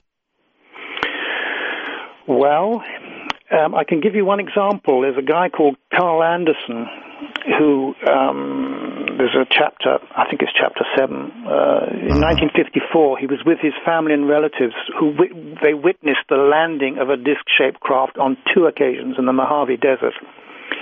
And several of the witnesses signed sworn affidavits testifying to these events, and I've, I've reproduced one of those. And a few years later, Carl Anderson claimed to have been taken up in a craft and given instructions relating to alien propulsion technology, which he was asked to pass on to some distinguished scientists. For example, Professor Hermann Oberth, who I met in person, by the way. I went to his home. And Doctor Werner von Braun. Thus began a transfer of alien technology to our Earth scientists. So that has been going on for a very long time, and we have we have the technology, and many, as I say, many U S Air Force pilots have been flying these things since the nineteen fifties. These craft have been given us. Now, you might ask, why on earth would they give us such advanced technology? The reason mm-hmm. is simple. Earth is absolutely of prime importance in this neck of the woods. Obviously not in the galaxy. It's, it's certainly not unique in the galaxy, but in this neck of the woods, it's unique, and others have vested interests in can you tell me why? Of this planet. Can you, can, can, yes, can you tell me why? we are that important? Because they say it's unique in this neck of the woods, and they have a vested interest in it. And furthermore, there is a serious threat from other races to this planet. There is a, a conflict situation which has been going on maybe for thousands of years. I don't know. But a, some aliens have been based here for, for millennia, in my opinion. Um, and they say that there is a threat to Earth, and that it is the greatest threat is posed by some races who want to take over. And I've gone into a lot of detail about that. Um, we're talking about the the, yes. the guys who, the critters mostly, I'm told, who are involved in, in the so-called uh, abductions. And um, the purpose of the abductions is to create a hybridized race which will be more suitable to adapt to planet Earth. So there is a takeover bid, or was. I do not know what the situation is like now, but that is what that is what I have learned. And it seems, you know, these things are likely. After all, we, we you know, we we plan to go to Mars. I, I said plan, you know, we're already there, as, as, as the U S Air Force Space Command uh, is alleged to be there. So there are... Right. You, you, you, you said uh, there was a conflict Uh, essentially a conflict going on over us because of our special something. Now, do you know what races or um, beings are involved in this conflict and why? Well, uh, the beings that are involved um, are the so-called, bu- some of the bug-eyed beings. I mean, there are different varieties of these small, these smaller critters, that's for sure. But... Um, I think it, it's what I've been told is that uh, these creatures have or had a long-term plan to create a race of alien hymen, uh, human hybrids, purportedly to make us more peaceful. Their true purpose, however, I have been told by a Washington source, is to create a passive human race incapable of violence by eradicating the human emotions that enable us to survive, thus laying us open to conquest. Now, as I say, you know, if this has been a long-term stratagem, I've yet to see much evidence of the human race becoming less violent. I was about to suggest exactly the same thing, and I have only yeah. to read tonight's news here in the U S to absolutely confirm yeah. uh, that fact. Uh, if that's what they're trying to do, it's not working. No, well, I, I hope not. But um, I'm told that a number of their bases were guarded or are guarded by elements of the United States military, and uh, that a select cell within the Army worked with other security cells in Air Force and Navy, and around uh, one hundred personnel from the Air Force Office of Special Investigations, A F O S I, were involved. Did, did you just said we are guarding their bases here, yes? Uh, some of the aliens are, are, are guarding our bases, that's for sure, yes. Oh, guarding our uh, bases? They're guarding there's, our there's bases. A, there's a, there's a, yeah. Wait a minute. Some of our bases, I, let's get this straight. Uh, if you don't mind, hold on a sec. Let's get this straight. Who's guarding whose bases? I've been told that some of our own military are, are guarding alien bases to a certain extent, and I don't know if that, that was going that was going on years ago. I do not know if that is still happening. I have no idea what's going on right now. Did anybody ever mention where any of these bases were located? No. I see. But as okay. I say, they, they were. This was this was. This was part of what was called Project Aquarius, allegedly, and a number of these bases were guarded by elements of the U S military from Project um, and uh, Aquarius. Also, Air Force Office of Special Investigations were involved. Well, they, they deal um, more or less full-time with the U F O situation, as you, as you probably know. Mm-hmm. And uh, when when I had that meeting at the Defense Airborne Reconnaissance Office with General Israel, he, he confirmed for me that A F O S I was involved in investigations, since the phenomenon seemed to him to be more of a policing problem rather than one affecting national security, which is an interesting comment. Yes, it is. Uh, Adamski uh, referred to one craft three thousand feet in length. Is that correct? Yeah, I believe so. There are these alleged huge motherships, absolutely huge. Uh, one would think that uh, they would be absolutely spotted and photographed. I mean, they're so big um, that if they were actually hovering within Earth's envelope atmosphere, uh, they would be really photographed a lot. Well, there are there are um, quite a number of photographs, um, not taken not just by Adamski, but of, of others of these close-ups of, of, of some of these these huge craft. Which um, there are there, there are photographs which are available. But Adam- everybody always asks uh, why they um, show up in all of these remote places and uh, don't fly over major.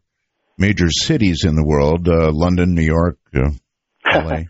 Well, the, the thing is they do, but it's it's it's rare, I have to say.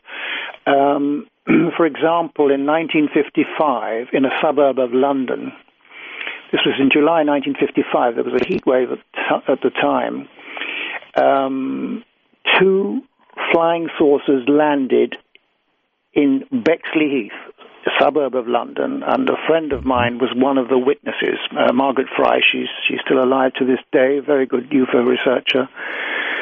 And uh, she saw this thing. She was traveling with her doctor uh, to take one of her sons to to the hospital, and uh, to, to the, sorry to the doctor's uh, surgery. And suddenly the car engine conked out, and the car drew to a halt, and this craft landed like about twenty feet away from them, and it was about thirty feet in diameter. Nobody got out of it, and um, I reproduced a sketch done by, by Margaret Fry of, of that craft. And a few days earlier, in another part of that of that town, which is part of the greater London area, Um, another craft landed, slightly different shape, and, and there were over one hundred witnesses. And the Ministry of Defense um, tried to confiscate um, all sorts of information from people about it, and asked people not to talk about it. It was in, in the interest of national security to talk about it, and uh, so it was. It was. It was sort of kept. It was dampened down for years until Margaret and some other people came forward. And um, I've spoken to several of the witnesses, and I'm convinced it's it's very, very credible. And uh, these things have landed um, in, in other countries, many other countries as well. Timothy, uh, somebody who names himself Cardiopanic, interesting name, apparently wants to uh, test his heart and is asking you where we can see film or uh, pictures uh, that you were talking about, Adamski pictures. Uh, surely they're on the web somewhere from Canada. Uh, well, I, I, I've, I've, I've got a few in my new book, including one that's very seldom reproduced, which is a, a close-up through a telescope Adamski took of one of these bell-shaped craft. And often that picture isn't fully reproduced. I have reproduced the entire picture, which, which gives a, a better perspective of the whole thing. So that's in the new book. But other pictures are I, I've published um, of quite a lot of the Adamski pictures in previous books, uh, like Beyond Top Secret, um, Above Top Secret, and and and, um, and some other books. Mm-hmm. Okay. Um, what we're going to do here is take a, a brief uh, pause and pick up on this. You might consider whether there's anywhere on the web that we can find these things. Uh, just take a quick look. I'm sure the Adamski photographs are there somewhere. From the high desert and the great American Southwest, this is Dark Matter. All right. Uh, Timothy Good is my guest. Um And uh, here's a question that comes in for you, uh, Timothy, from uh, Rich of uh, Pennsylvania. He says, incredibly speculative. Instead of only referencing evidence of others, some pictures or actual evidence would be great. We are unique, and there is a conflict over us, but why and who? Um, so let me reference the first, um, the Adamski pictures. Are they available on the uh, the web as well, do you know? You know, I've never, I've never looked, Art. I see. I've never, I've, I've never looked at because I've got, I've, you know, I've got them all, including some in, original in prints. So, yeah. Right. Well, listen, uh, it has been quite an evening, and uh, and I want to, I want to thank you for being on. We're going to cut it a little short here. Uh, but again, I want to thank you for, for being on and joining us tonight. It's my pleasure, Art. Thank you very much. All right. Take care, and I, I hope the weather treats you well in London. Uh, and uh, uh, once again, thank you for being on the program. And that's kind of where I'm going to hold it right now. And what we're going to do is open lines. So uh, in back there in D C, uh, Evan, open the lines right now. That's, by the way, the name of my um, a board op in Washington, D C. His name is Evan. And uh, now uh, Evan is going to answer the phone and probably ask you your name and where you're calling from. Uh, but that's all. And I would like to specify the reason we're doing that is because that will avoid the painful, is it me question. Uh, I do understand that when you get on the air, it is difficult to know that you're the one. We have many, many lines attached to all but one number. And that number, by the way, is eight five five real U F O. eight five five real U F O on your phone, or eight five five, seven three two, five eight three six. We are going to do unscreened um, calls. Now, you might say, oh, that is screening, only so that we can avoid that. They're not going to uh, uh, toss you for uh, one reason or any reason. They're simply going to ask you your name and uh, perhaps uh, where you're located. And after that is done, you're going to be on with whatever you want to talk about. So you're not going to get rejected for any reason. Uh, I want to specify it is open lines. And I would be interested in your reaction to Timothy Good, among other things. There are a very great deal we can talk about tonight, but I'm going to ask your uh, reaction to Timothy. And mine was, you know what? I'm not going to give you my reaction. How about that? I'm going to allow you to state your reaction, and, and eventually I'm, I'm sure you'll, if you don't already know what it is, um, you'll get mine. I, um, see, how can I put this? You, you know what? I'm not going to put it at all. I'm simply going to allow you to react to what you heard, and uh, we'll go from there. How's that? Uh, let us begin in New York with Pete. You're on the air, Pete. Hi. Hi, Art. Uh, am I getting any noise on my signal tonight? Um, a little bit, but it's not bad. I'll put up with it. If I take it off speaker, let me take it off speakerphone. Maybe I oh, never. Okay, everybody, n- never, ever call on a speakerphone. Never, never. I never. did that the other night. I should have uh-huh. uh, should have been on my transmitter and talked to me on A M. I probably would have done a lot better. Uh-huh. But anyways, uh, very interesting with the you know with the. Uh, Uh, the call or the your guest tonight, and um, I'm going to kind of not really go off subject, but uh, in regards to U F Os and such, um, uh, there's an area in New York up in the on the Tug Hill area called Happy Valley. Are you familiar with that at all? I'm not. Okay, because there's been a lot, I, I guess, some activity up there with U F Os. There's been people up there recording different things, and there's been like ghostly activity up there that they really claim is, uh, you know, happening there. Are you talking about uh, something that's current happening now? Well, with the, over the, if you Google it, over the past, you know, several years, there's been different issues, or not issues, but, you know, sightings and, and um, claims that have been going on up there. Okay. Are there any photographs to go with the claims? Is there any, I'm sorry, is there any sort of what? Are there any photographs to go with the claims? Uh, there, there's some video in there that I, I, you know, like YouTube videos and stuff that people have recorded, but I, I didn't, I personally didn't see a lot in there, but it, they make it sound like it's like well known. All right. When I said, is it contemporary? I meant, you know, the last several weeks, several months. What are we talking about? I, I'm, I'm speaking probably within the last maybe ten years, within ten years. Okay. So last decade. Um, yeah, one yeah. would imagine in that span of time, if there was a great deal of activity, that um, there would have been some photographs to go with. Yeah, right. I, you know, I we, just... we live in such a different uh, age now, mm-hmm. and uh, I guess the age we live in demands proof beyond, you know, a friend told me. Exactly, kind of exactly. Yeah, I do understand that. I just, you know, I really try to, you know, investigate as much as I can, but you can, as far as what I can find on that, it's anything. It's the only thing I'm things I'm finding are, you know, internet sources and, and right. you know how that works. Right. I, I do. Uh, I do indeed. All right. Well, listen, thank you very much. I, I the last thing in the world that I wanted to be was rude to Timothy Good, because he's got, uh, in ufology, quite a reputation. But um, we do live in a different age now, right?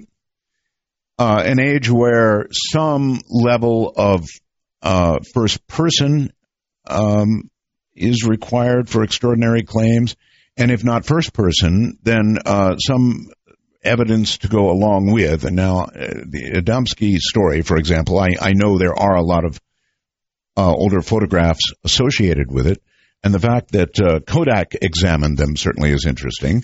But again, we ran into a situation where the only evidence we had uh, was somebody's word that they had heard that Kodak had looked at them, uh, that sort of thing. So there you have it. Uh, Utah brings Mike. Mike, uh, welcome to Open Lines.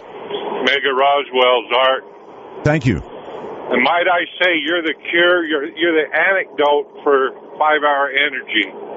For us dr- drivers out here on the highway. I really appreciate it. Uh, you're very welcome. I just want to tell you, I've seen a U F O with my own eyes, too, Art, and it's changed my life the whole time. I was a young man when I seen it, but I've never, ever forgot it. But when we first saw it, we thought it was a piece of newspaper that flew out of somebody's chimney flying around from the distance. We was coming back from dinner up there in Sandy, Utah, and we stood out there and watched it for ten minutes. And you wanted to think it was a, a balloon or something like that, but it, it made no sound other than a whooshing sound, like, like blowing air. And mm-hmm. uh, there was flame underneath it and the whole bit, just just like hovering. We thought it was a hot air balloon got, got away from somebody. But anyway, as we was watching it, my dad went in and get a camera, and he come back out. As soon as he hit the door, that thing took off across the sky towards what we call the point of the mountain where the prison is, and it was gone like in a split second. I, I do, I, uh, right, oh, I do understand. Um, that's uh, that's something. Now, did it? You you described it at one point as uh, maybe a newspaper floating. yeah, when we get... thought, well, we was like several miles away. We thought somebody back then they had the fireplaces. You know, that you still burn in the wall. And we oh, I understand. No, what I'm asking is, did it did it get any closer to you than that? No, it just hovered above, right above our subdivision there, right above our street, basically. And so when, it, I was a ch- when I was a young man, too, we also saw a balloon that got away from a road show or something they was doing. You know, one of them that they'd give you rides in it you know, with a rope, and it broke loose. And that's what it reminded me of. And there was people in it when that... When that broke loose and it finally crash landed somewhere several miles away.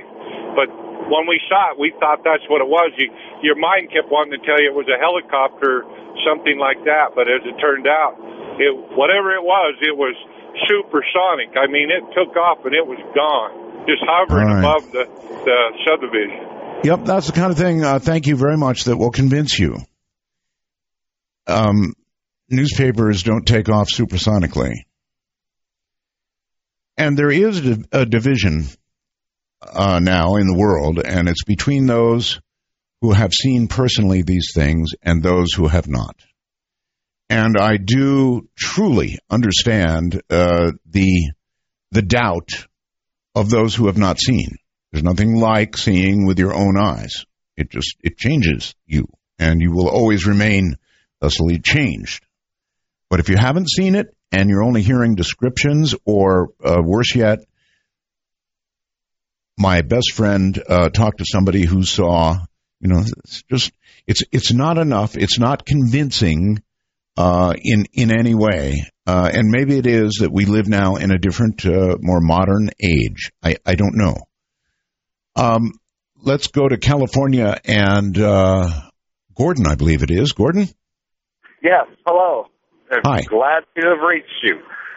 I uh, got a couple of things. One is something that I saw personally, and this was oh, God, thirty years ago when I was a kid.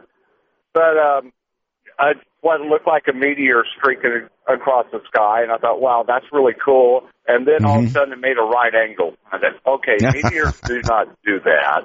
Yes. But, you know, it was so far away, it was just like a streak of light.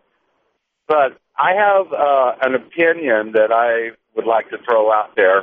A lot, you hear a lot of people saying, okay, if we do have aliens coming here, why? Why would they come to this little blue dot in the middle of the galaxy? You know, that's that's really what I wanted to ask uh, Timothy, uh, but he, okay. he didn't have an answer for it. If they're fighting over us, if we are in some way special, I would really, really love to know what that is. Yeah. I'll, I I have an opinion.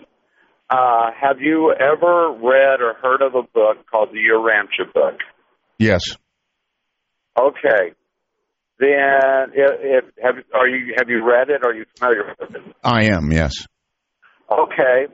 Could it be possible that they're coming here because of what they call the world of the cross? Oh, you want to explain that? Um, okay, according to the um, who we call Jesus Christ, the, the Urantia book calls Christ Michael, is his talk for our local universe. And he served his last sojourn, his seventh sojourn, to be Christ. Okay, we're we're starting to lose you. Okay. Uh, he um, anyway, he, he's the sovereign, supposedly, of our universe, yet he served, uh, he became a human to experience being human on Earth. Mm-hmm. And these other worlds apparently are aware of that. And could they be coming here because we are what they call the world of the cross, where Christ died? All right. I, I can't deny that any of that could be. Um, I have talked to people, for example, like John Lear. And John gets pretty far out there uh, in his description of human beings as containers, and that the fight is over our collective souls. And um, and he, John, told quite a reasonable story. I mean, out there, but in terms of uh, believability, uh, he actually came forth with an explanation that it is a fight over our souls, and one might imagine that to be true. What do you think? That, that that's the special something about us. Oklahoma brings Stu. Hello, Stu. Yes, sir. Uh, I was calling about... Uh, uh Is this Mister Bell? That would be me. Oh, uh, uh, sevens and threes to you, uh, Minnie Roswell's. Uh, I've got a, I've got a question about uh, if if we'll ever get to hear a guest uh, talk about like number stations on shortwave. Uh, Have you uh, seen the movie? No, I have not. I, I, that's what I was kind of prefacing it to, because I, I hear there's a new mo- movie coming out. Oh, it's already out. Uh, it's called oh, the Numbers. Yes, it's called the Numbers Station. It's actually quite good. Um, I watched it, I think, a couple of weeks ago, and uh, it's it's very well done. Are you familiar with Numbers Stations? Uh, yes, sir. Well, as far as U V B seventy-six and uh, the the others out of China, but uh, not any stateside uh, ones, no, sir. Well, um, okay, there there are, on shortwave, folks, for real, number stations. I should have um, I should have recorded one of them, and I will record one of them. Uh, you will encounter them on virtually any frequency on the shortwave band, and when you do, you will hear something. You will hear a young lady normally, simply sitting there reading something like this. Nine, seventeen, twenty-four, ninety-nine, ninety-seven, and it just goes on and on and on. And it is a popular belief that these are spy stations, that uh, these codes are given out to uh, bring specific instructions to agents around the world in foreign countries.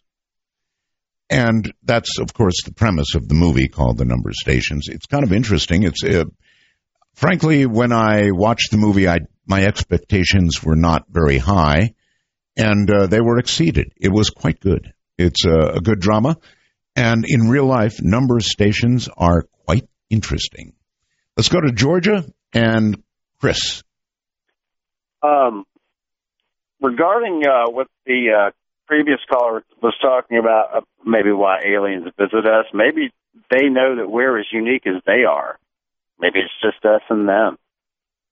I think if there is anything unique about us, it's going to be our souls. And that's that's where I kind of agree with, with John Lear. I mean, otherwise, we're interesting. We're an evolved life form, at least to some degree, right? Some more than others, I would add. Uh, well, when, but when if, if if there's a reason to be interested in us, it's it's got to be something more than we understand presently, I would think. Right. Well, listen, it's a pleasure to talk to you, and it was only a couple of years ago when I said to myself, I wish I had a chance to talk to Art Bell, and now I get that chance again. Uh-huh. But anyway, I'm in my mid-forties, and I wanted to um, tell you about something that happened to me when I was younger, and it was real profound. It may not sound profound with my explanation, but it was, you know, a pretty big deal uh, looking back on it. But um, when I was a teenager, um, I worked at a uh, local Dairy Queen in a small town, and I was a new kid in town. And um, after work at night, you know, the other kids, they just wanted to take me out and show me around. And they took me up to this uh, mountain. It was kind of in the country and in the hills. So we went up to, they were country folk, and we went up into this mountain, and uh, they said, oh, there's this cave up there. It's a haunted cave. So uh, some other kids from work, it was some guys and some girls. We go up into that uh, cave, into the mountain, and there's this one particular girl that I was, you know, playing around with and teasing at work all the time, and yeah. She was with the group. And when we were walking into the cave, there was this little nook or like a, you know, place where I could kind of dip into like this hole and crevice and hide. And I figured, well, on our way out, I'm going to stick in, I'm going to dip into this crevice, hide, and I'm going to scare this girl coming out. Mm. And um, so I get into this crevice, and I'm about to jump out and scare this girl, and I was so excited I couldn't contain myself, but just as I'm about to jump out, I feel this hand come up onto my chest and physically push me back up against the wall of that cave. Uh-huh. And I, and I kind of went into this sort of hard to breathe, kind of like a trance-like state, mm-hmm. but I couldn't do anything. And it was literally like a physical hand pushing me up against the wall. So the kids milled by, and were you I, still I, plaster- Were you still plastered up against the wall as the girl came by? Well, yeah, I was. And, uh, you know, and what happened was just such a shock to me. I really kind of just forgot about what was going on, and they milled by, and yeah, I just I kind I came out of it, and the feeling went away, and I followed everybody else out of the cave. And we get out of the cave, and everybody was going, oh, that was pretty cool, and the girls naturally going, well, I was so scared, that was creepy. Well, the girl that I was going to jump out and grab, she you know, jumps up and says, well, I wasn't scared of anything, I was ready for it, and she she was holding a thirty-eight caliber revolver. Oh, in her hand. Oh. And I'm just wondering, you know, what was that? I mean, it wasn't like an intuition or an instinct, because I was about to leap out and grab that girl. That was my full intention, was to jump out, grab her, scare her, and get a big laugh. But so in other words, uh, a, an, a an iron hand saved your butt. You could say that, but it was very profound, and I'm just wondering if anybody has ever experienced anything like that before. Well, that's and, a hell of a story. I'll give you that. Um, pretty cool, actually.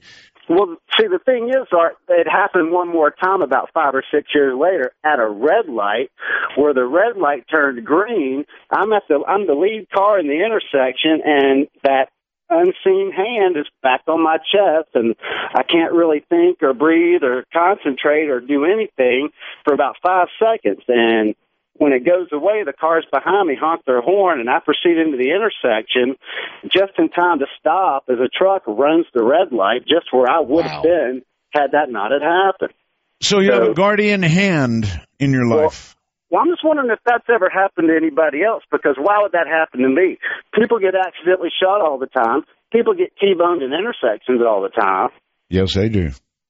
I mean, uh, but you have been saved by the guardian hand. Now, I don't know. I don't know why, because there's nothing special about me, I'll tell you that. I'm just a well, single guy that lives with two dogs.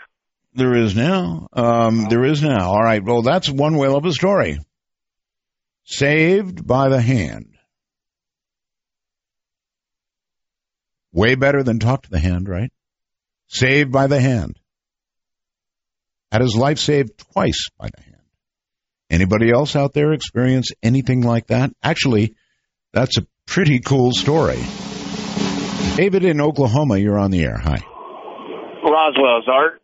Thank you. Um, yeah, back in nineteen ninety-nine, I, I lived in uh, Mount Vernon, Indiana. It it goes along, it's nothing but cornfields all the way from the, it's about five miles from Illinois state line, and it, and if you followed I sixty-four, it ends up at Scott Air Force Base.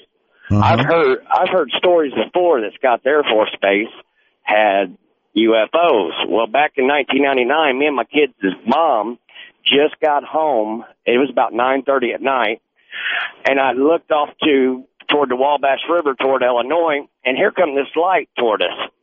She goes on in, takes a shower. I get the kids out, take them into bed, come back out. I'm getting groceries out.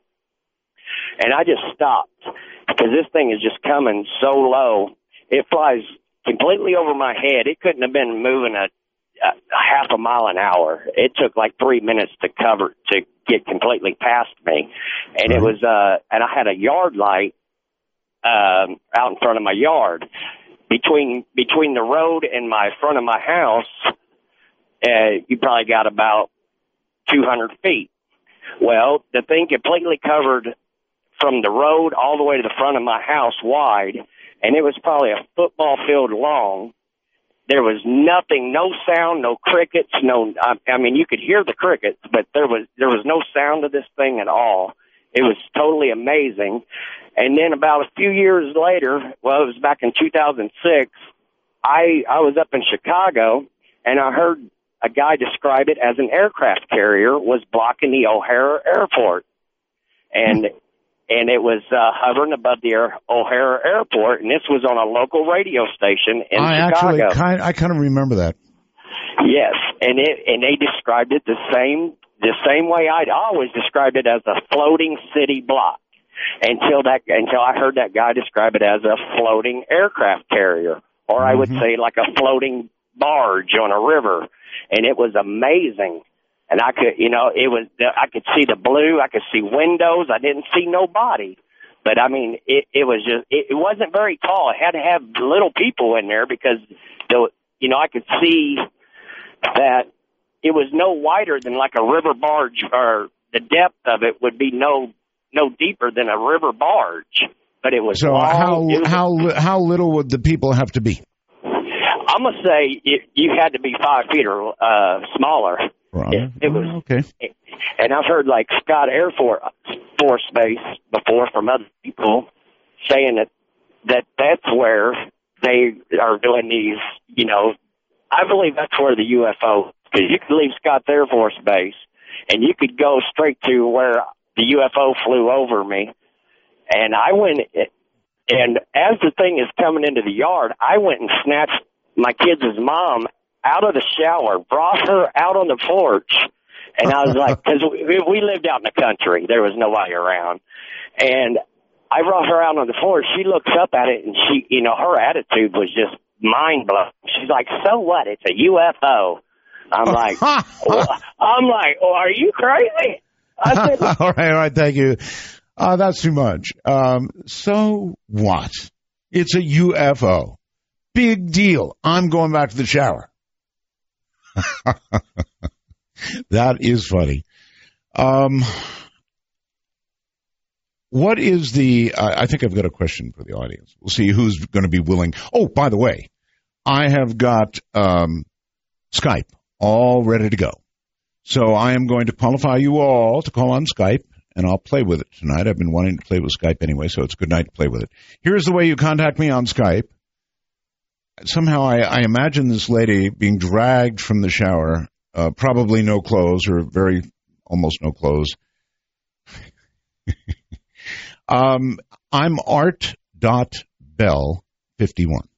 That's the way you reach me on Skype. art dot bell fifty-one. Now, I don't have video. People keep trying to connect with video, and I'm intentionally not hooking up the video. For one thing, it requires more bandwidth, so I'm not going to do that. But uh, we're all set to receive audio, And if you're outside the United States, it absolutely is an opportunity for you to call in. I'm going to give the address one more time, and I hope you'll give it a try. I will absolutely answer it. art dot bell fifty-one. That's the way to reach me on Skype. In the meantime, uh, let's go. I just opened Skype up, so it's all set. Uh, let's go to Texas and uh, Ross. Hello, Ross. Good evening, Art. Uh, pleasure to speak to you. Um, I used to listen to you uh, back in ninety-five and ninety-six uh, a lot. And uh, one story I've never forgotten, and I tried to call in during the Time Traveler segment you had a few weeks ago. I yes. couldn't get through, but we all just get through whenever we're supposed to. I've never forgotten about Jonathan, or Single Seven, the rogue time traveler. Could you please tell yes. me what happened to to him? Because he went off the radio, and I never found out. Listen, I don't know what happened to any of my time travelers. What I can tell you is this. Uh, almost all of them disappeared and have been virtually impossible to, to contact. I've heard rumors that Doctor David Anderson, who was a pretty convincing guy at the time, uh, is still around or may be around, and I've got somebody trying to contact him. But, look, almost everybody who claimed to be a time traveler is gone. What that means, I'll let you imagine for yourself. Oh, my. It was the best story ever. He had an answer for every of your every one of your questions. Oh, yeah. It could have made a great movie. I don't know why no one made a movie out of it, but it was the best. Well, there have been a lot of time traveler movies uh, since. Wow. He was just a rogue who separated from his pod and came back to keep the world warm for the so the neem couldn't take over or something like that. It was yeah, I, I think that um, this show, this program, has inspired a lot of movies that you've seen since those years when we did those shows. A lot of writers were sitting around listening to uh, my show and ended up writing stories that ended up becoming movies. Uh, we could have we could have made a bundle. uh, anyway, one other question. Years ago when I was out here living alone on my property in Texas, I was camping out for many years, but somewhere in ninety-five or ninety-six, I saw a shooting star hit the ground between me and the next town south of here. And I never went out there to see what happened. There was a friend of mine and his daughter out here. They were looking at the ground at the time, and they kind of saw remnants of the flash, and I told them about it. They doubted me until he went back to his town in Fredericksburg the next day and heard about it on the radio, because people from there had seen the flash uh, from, you know, forty miles away. And wow. it, it was between me and the next town, which is ten miles south of me, and I never did go out to look for a crater, and I, I recently went on Google Earth to see if there was a crater of some sort, but the next day there were helicopters around, and uh, that metal is probably worth a lot of money if I would just go out there and look for it. I, and I was too busy building my house, and I never did go just look for the crater or any such thing. Well, if there, you know, if there were helicopters around, there probably were uh, men in black and all kinds of things looking yeah. for what you, you wanted to find, and uh, I'm sure they got it, and you didn't. On uh, Skype, hello, uh, Frank, you're on the air. Can you hear me? Uh, hello? No, I can't. No, you're all broken up, sir. Sorry. Uh, no, might as well be from another planet. Not a good connection, but thank you for trying, Frank. Um, not a good connection. I'm sorry. I'm not sure whose side that was on, but we gave it a shot. Uh, now, here's something important, folks, uh, if you're able to do it. If you're going to try the Skype uh, direction, please, if you're able to, number one, wear a headset mic, if you have one. That's ideal. If you don't have a headset mic, then what I would ask you to do is to get very close to the uh, microphone on your speaker. I really, really, really want to experiment with Skype. I hope we get some good connections. Again, uh, to call me, it's simply art dot bell fifty-one. That's simple, and you'll get through. All right, let's go here, Arizona, and Derek. Hi, uh, glad I made it through. I'm glad you did, um, too. There's been a lot of uh, inspiring, you know, kind of conversation about why we're important. And yes. uh, I, I, I'd like to preface this with saying that I come from a strong Christian upbringing and uh, believe every word of the Bible. Uh, if it's a, you know, if some people think it's a metaphor, sometimes the metaphor is just as important. Uh, however, we're talking about uh, aliens uh, making hybrids, and uh, I don't think, you know, people when the Bible was written could relate to that at all. Mm-hmm. And uh, I haven't been able to find anybody uh, in any church, uh, at least Protestant church, that would be willing to correlate what we know or think we might know about aliens with the Bible. Uh, a lot of them kind of just like reject it, and I think it fits quite nicely. Um, and as far as how we're important in this neck of the woods, you know, to uh, to quote Timothy, uh, I think it has something about us being created in God's image. Uh, and I also like let what he said you, about... Let me ask you this, sir. Uh, do you think that aliens, if they exist, um, are also created in the same image of the same God? Not at all. No? That's why we're unique. No. Oh, so God, uh, God is unique. Uh, excuse me. God is unique only to human beings and planet Earth. Not. No. Uh, no? Let me. Uh, that is not what I'm saying. What I'm saying is God's everywhere. He's omnipresent uh, and omniscient and omnipotent. But okay, if, they, if that's true, sir, angels, then, then would, would he not right. be the God of, of another race as well? He is, but those races aren't created in his image. For example, uh, the angels, if you would like to uh, prescribe the name angels to alien, I kind of see them uh, synonymous. You do? I kind of do. Uh, and in that line of thinking, well, I don't think not, that they have not, emotions. I think they, because of their telepathy. Excuse me, that's not, that, like that, that, you, that's not consistent with the Bible, sir. Um, I'm sorry, that's uh, you're, you're going way off track there. Either God is everywhere and everybody's God, or, or, or, or not. And... Um, angels equal aliens or aliens equal angels? I, I don't think so. I mean, your whole premise began with, I believe every word in the Bible. So that that just doesn't work. I'm going to try Skype again. Brendan, you're on the air on Skype. Hello. Mega Roswell's Art. Well, thank you. You've got a good connection. Where are you? Santa Barbara, California. Santa Barbara. Excellent. Welcome to the program. It's really good to have you back. Thank you. Thank you. Um, No, it's really, it's just, uh, it's incredible. Um, but tonight didn't go well. No, no, it didn't. You know, and I'd actually, um, I'm so excited that I signed up for Sirius. And, and let's, I, you know what, let's examine, uh, or you give me your opinion of what happened with Timothy Good. I think he's a gentleman.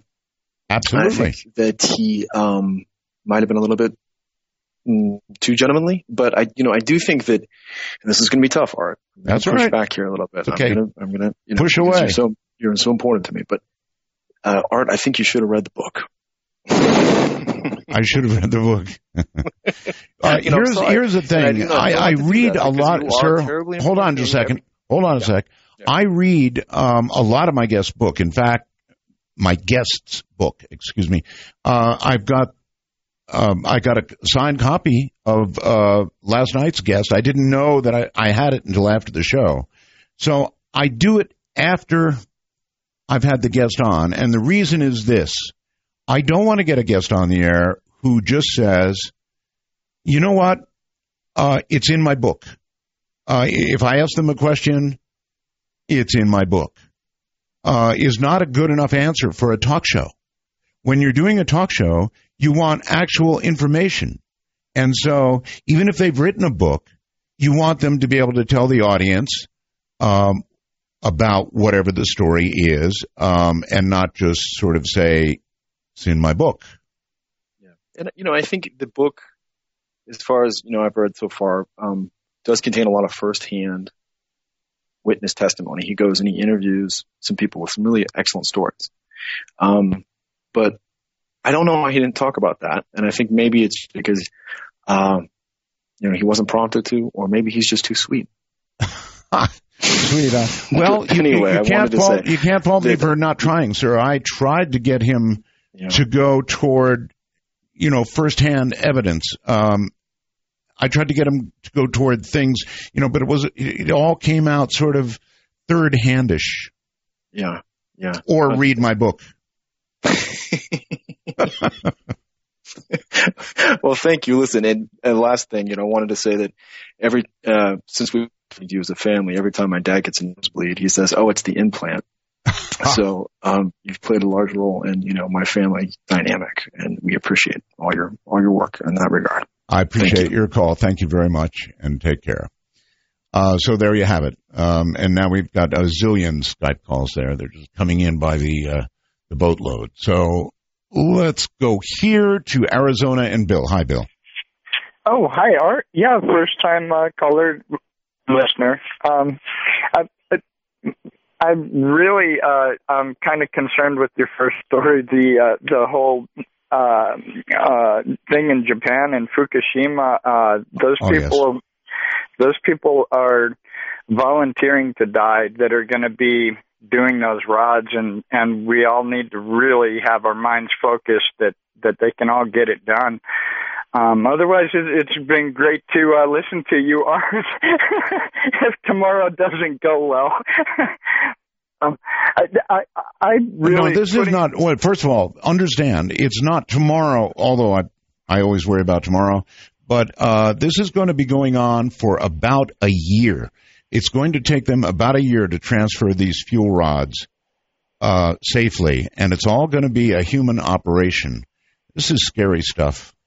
Right, right. It's serious. Um, but but to go to go back to, I, I've been listening the past couple of weeks here to you since you've been on Sirius, and I've kind of been wondering if there's a planet that's out of phase that the interdimensional people come from that won the war.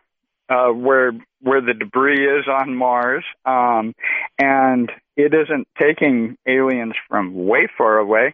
They're right here. They won the war millennia ago, and maybe maybe we're remnants of those that they defeated, and they let us just kind of be until we finally recognize who they are and maybe pose them at that point, and so they keep tabs on us. Well, I hate to think of myself as a remnant, but you never know. Kind of weird thought. Just a postulation. Well, thank you, Art. Thanks for the call, sir, from one remnant to another. Are we remnants, do you think? That there was a war over the human race long ago. Uh, that war was, um, one side was victorious, and now we are nothing but the remnants. Let's go back, uh, if we can give it a try, to Skype and say, hi there, Zach, you're on the air. Hi, Art, can you hear me? Oh, I do indeed. Oh, excellent. Thank you very much for having me, Mega Roswells and fifty-ones from Belgab. Thank you. Uh, um, where, where, I where, as a matter of curiosity. The Lisa Lamb case uh, that you talked about last week. Uh-huh. Where are you? Oh, I'm in uh, Oakville. That's just outside of Toronto, Canada. Okay. And the Elisa Lam case, yeah, go ahead. Yes. Um, I, I did some research after I watched the video, and I wanted to share with you um, one of the theories that's going around on the Internet about it. Sure. Um, apparently, um, around the time that she was found dead, there was a, a tuberculosis outbreak amongst the homeless population in L A. Really? And someone looked up her name and and discovered that it was an anagram for the American classification for tuberculosis or something like that. That's weird. And that perhaps some sort of government or some sort of clandestine operation um, perhaps poisoned her. But I mean, I mean, I'm I'm not a believer in this. It's just something that was interesting because I'm sort of skeptical. It still doesn't explain how she ended up where no. she did. You know, clothes weren't found. Um, no. How she got through all these layers of uh, security, the alarm systems, and so forth. Uh, which brings another one where they were saying that perhaps uh, she used, um, or not she, but whoever offed her used some kind of uh, uh, cloaking technology. Apparently there's a Canadian company, oddly enough, that apparently has come up with it. Huh. And that some sort of, uh, she may have just been a victim of some sort of test operation. Maybe. Um... Maybe. I I have no idea. I'm with you all the way. I mean, look, she went through locked doors that were locked afterward. Um, she went to a place that it's very unlikely she would go. She went through alarm systems that didn't go off. Uh, there's so much about the story that is just too weird. Right. I mean, one thing also to, to consider is that uh, the hotel was rather decrepit, and it's possible that some of the security measures could have failed at the time. That's a another thing that, that, that comes to mind.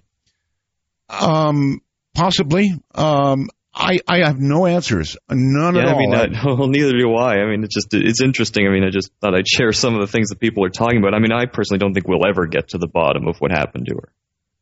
I think you're right.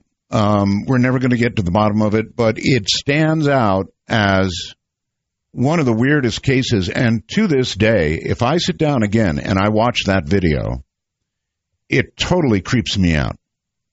Oh, yeah, me too. Yeah. I appreciate the call. Thank you very much, and uh, take care. Totally creeps me out. There are, you know, and I've seen, I've got another one, uh, you know, a ghost in a hallway and all that sort of thing, but there's something about that case and that video that is creepy, over-the-top creepy. All right, let's see where to go. Um, let's go here to Iowa, and Tom, you're on the air. Hi. Hello? Well, maybe I didn't punch the button. Let me try again. There we go. Tom, I think you're on the air now. Hello? Hi, how you doing? Just fine, sir. Good. Yeah, I've been trying to get through to you. I sent you a wormhole message about I thought uh, praying mantises were aliens, and then all of a sudden, a couple of days later, some lady came on the show. Remember that? And she said there was like eight-foot praying mantises. I do recall, I, yes. I thought that was kind of cool. But, uh, yeah, I, I lived in, uh, I was born in like Lake City, Minnesota, mm. and one day I was walking home from town. It was like in the early sixties. Yes. And my, I, I remember this, but I don't know if it's true or not, but my my neighbor a block down the road was looking at something, and I asked her what she's looking at, and she pointed out this big flying saucer just hovering in the air north of town there. And I don't, I mean, like I said, you know, it was in the sixties. And I don't, all I, I still remember to this day seeing it up there, but I don't know what happened to it or anything, you know, how it disappeared or, or left, you know, but I, I've been trying to get a hold of you and find out, you know, have you heard of anything like that? Or I've heard of nothing but things like that, sir. Um, yeah, again, but that and again particular and again. One. Right, no. yeah, yeah. Not that particular one, but, but like them, sure. A million of them. In fact, we almost shouldn't tell these stories because they are that common. I saw a flying saucer. Well, yeah, me too. I saw a triangle. Me too. So they're not uncommon. They're extremely common. The question is how we flush out what they really are. In my opinion, it's just my opinion, they're not from here. Is there a possibility they could be that we're doing something that secret? Yes. Now, to go to something that Timothy Good said, and maybe some of you want to reflect on this, I have a very difficult time, and I know Richard C., if he's out there, is going to be hearing this and going, oh, come on, Art. But I have a very, very hard time believing that we have a secret space program, something so secret and so incredible that we, we're putting things on the moon, we have bases on the moon, we have bases on Mars and beyond. I truly don't believe that. I would I would like for it to be true, but I don't believe it. All right. Um, on Skype, you're on the air from where I don't know. Hello. Sun Jim, is that correct? Yes, it is, Art. Can you hear me? Yes, and I can't pronounce your name, so help me. You can call me S J. I'm a West Coast fisherman. Oh. And I've got some great stories for you, uh, uh, but I wanted to talk to you about uh, alien, uh, the lighter side of aliens, and also about God. Well, I'm glad aliens have a lighter side. Let's hear about that. Well, for one thing, I've always suspected that a lot of the um, crop circles are done by alien kids that are on field trip to Earth. Huh. And it's part of, yeah, it's part of their classwork. And a guy says, look, uh, we've been teaching you about uh, the solar system and galactic, galactic um, uh, references and connections, and um, draw it on that field down there just for the fun of it. And the kid gets on as, you know, uh, basically a, a supercalifragilistic. Um, remember those Etch-a-Sketches? Well, they've yes. got one that's uh, century. No, you're, you're not trying to tell me that that, that, right? that Romney has been doing any of these crop circles, are you? Oh, God. You know, the humor that's inherent in our situation needs to be brought out, because sometimes the irony is all you can live for, yeah, for you, you know you, what I mean? You, you said, oh, God, you were going to mention God as well, so. Yeah, well, I have this other theory that, you know, uh, since we all have a part of God inside of us, I was thinking it's possible that God has uh, all of us at the same time. So uh, that would determine what God is at any given point in time. And, uh, you know, you can trace all the it- inconsistencies to the, the various uh, global thought uh, paradigms that we in- believe in, you know, the thought, the belief structures. As they change, God changes. So then God could be like a trucker going down I forty. Absolutely. Uh-huh. Why not? He I've is a picture. trucker going yeah, down I've, I forty. Right. I've got the picture. Um, okay, well. Very interesting, and I appreciate the lighter side of anything. Trust me. Enjoy it very much. And that was a good Skype call. Okay, let's go to Canada and Craig. Hi, Craig. Hi, Roswell's Art. Thank you. Um, not so long ago, uh, you had a gentleman on the phone who was trying to pilot his plane over Area fifty-one. I'm just wondering whatever happened to that guy. Well... It may well be that a railgun shot him down, and he's nothing but dust. um, it does seem a bit strange that he was able to use a cell phone, you know, in an airplane. You know, it just came across a bit strange, that was all. Well, I, I really appreciated it. Yeah? I mean, if he didn't have that cell phone and he had not reached out to me, um, how would we know anything at all? And how would we be wondering now what became of him? Well, we don't, do we? We don't know whether he's alive still or, or he's gone. Indeed. Where are you, by the way? Canada. Uh-huh. I, I got that, but I mean, where in Canada? Edmonton. Edmonton in Canada. Edmonton, all right. And uh, you've got an obvious English accent, so... I am. I'm an English truck driver in Canada, so... yeah. You're an English truck driver in Canada? Yep. Fascinating. What brought you? Uh, what brought you all the way across the ocean to... truck here, there. Um, I, well, we just wanted to do it just for, uh, just to say we've done it. That's all. Mm-hmm. Make a bit of extra money as well. All righty. Um, I've got a question for you. Okay, go on. What is the most evil thing you've ever done? The most evil thing I've ever done. That's I right. convinced my wife that I was psychic. All right. Well, uh, good for you. Thank you for the call. Anybody else? Um. Willing to answer that question is welcome. The most evil thing you have ever done. I don't know why that just popped into my mind, but it did. Ohio brings Uncle Duke. Hi, Art. How are you? I'm quite well, Uncle. Good. Hey, um, you might find this interesting. Uh, I listened to the previous guest talk about uh, Neil Armstrong and such. Uh, I, I knew Neil Armstrong. Um I'm a, a late seventies graduate of the University of Cincinnati Aerospace Engineering Program. I'm a retired aerospace engineer with the D O D. Yes, sir. And I knew I knew him, uh, you know, as well as a student can know a, a professor. But we got along famously because we were both airplane guys and both uh, really enjoyed talking airplanes. One time in a in a group setting, uh, I asked him specifically about the U F O during the uh, Apollo mission. And right. he kind of smirked. He, you know, he, everybody talks about how the guy was uh, uh, standoffish and all that. One-on-one, he was very charming, had a very dry sense of humor, great guy. Uh, but in a small group setting, he was equally as charming and equally as, as uh, willing to talk. And, and there were probably, I don't know, maybe half, half a dozen of us there, students and himself. And, and um, he proceeded to tell the story about, yes, uh, they did look out the windows, and yes, they did see a, um, a kind of a sparkling, twinkling, on-again, off-again kind of light. And uh, they did call back to Houston, and he said, uh, you know, the first thought that it had been the boosters. And he said, but after we talked about that, that made no sense. They were too far away. And he said, we talked about it and talked about it.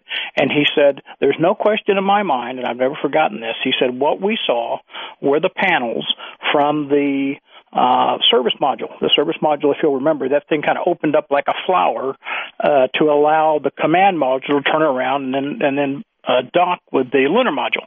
Mm-hmm. And those panels peeled off, and, you know, momentum being what it is, they kept going, and uh, and as they got further away, um, and of course, I, I don't remember if there were three or four, but I think there may have been four of them, and and they, they all went, you know, kind of in different directions because there were four of them pointed in, in a different direction, and uh, he said, there's no question in my mind, that's what we saw. So, you know, but I'm he didn't you, relate. He didn't relate anything to you about Uh, craft that had been uh, given to the United States or any other country, or having personally flown any of now, these craft. Now, now, did he? Uh, you know, Art, if, if if Professor Armstrong had said that, he would have done it firmly, tongue-in-cheek. Um, but the guy had a great sense of humor. He really did. Very dry. Uh, you know, so so he could have said something like that, but but no, he said nothing like that. He he you know he asked uh, he was asked a uh, a serious question by a, by a, a you know a senior uh, a senior in an aerospace engineering graduating class, and uh, right. and he answered it seriously. Uh, and uh, so for all these people who want to talk about you know Neil Armstrong this and Neil Armstrong that, I knew the man, uh, great guy. Uh, You know, and I know how he answered the question because I heard him ask. I heard the question asked, and I heard him answer. Fair enough. I really appreciate that account. Thank you uh, so very much. So there you have it. Nothing about um, alien craft and uh, zipping around and piloting, piloting them and uh, being instructed in their appropriate use. I guess I don't know. Um, all of that a little difficult to uh, to buy. Uh, we're going to have to. Boy, time does fly, doesn't it? Uh, my goodness. All right, we'll break here for a moment. When we get back, we'll continue to answer these banks of calls, and you should see them coming in. Holy mackerel. This is Dark Matter. All right. See all those phone lines blinking away there? Skype blinking away, going crazy. I'm going to ask everybody right now on hold the most evil thing they've ever done. So be prepared. And I think we'll begin with um, Florida and Dave. Hello, Dave. Hello. Hi. How you doing, Dave? No, not too bad. Mm-hmm. Uh, about six thirty on October eleventh on Highway one sixty, right at the bottom of Monument Valley, right about eighteen, nineteen miles south of Mexican Hat, Utah. All right, October eleventh of this year. Um, I spent, there's a wide spot there, and I spent the night there. I drive a truck for a living, and mm-hmm. I spent the night there, and I got up just about sunup. And, you know, I, I pull a flatbed, so I got out, kicked my tires, everything like that, checked, you know, straps, chains, and about, I'm going to say fifteen hundred feet, there's that little ride, that little white spot there is on top of a knoll. About fifteen hundred feet out there, there was an object. I don't know what it was, all right? Uh, I don't know if it was uh, one of military aircraft or what, but it was dead quiet, and it was shaped like a spoon without the handle but turned over. Hmm. And it was a nice silver color, but the bottom of it looked like water. Rippling water. Oh, that's weird. Okay. Um, I took seven pictures of it. Oh? Okay. And? Yes, and? And you have these photographs? I have these photographs, okay? Well, may the good um, Lord bless you. Hold on a second. The object does not appear, but the shadow it creates on the ground does. Aw. That okay. was such an interesting description that I was hoping for more than a shadow. Well, hold on. It gets even better.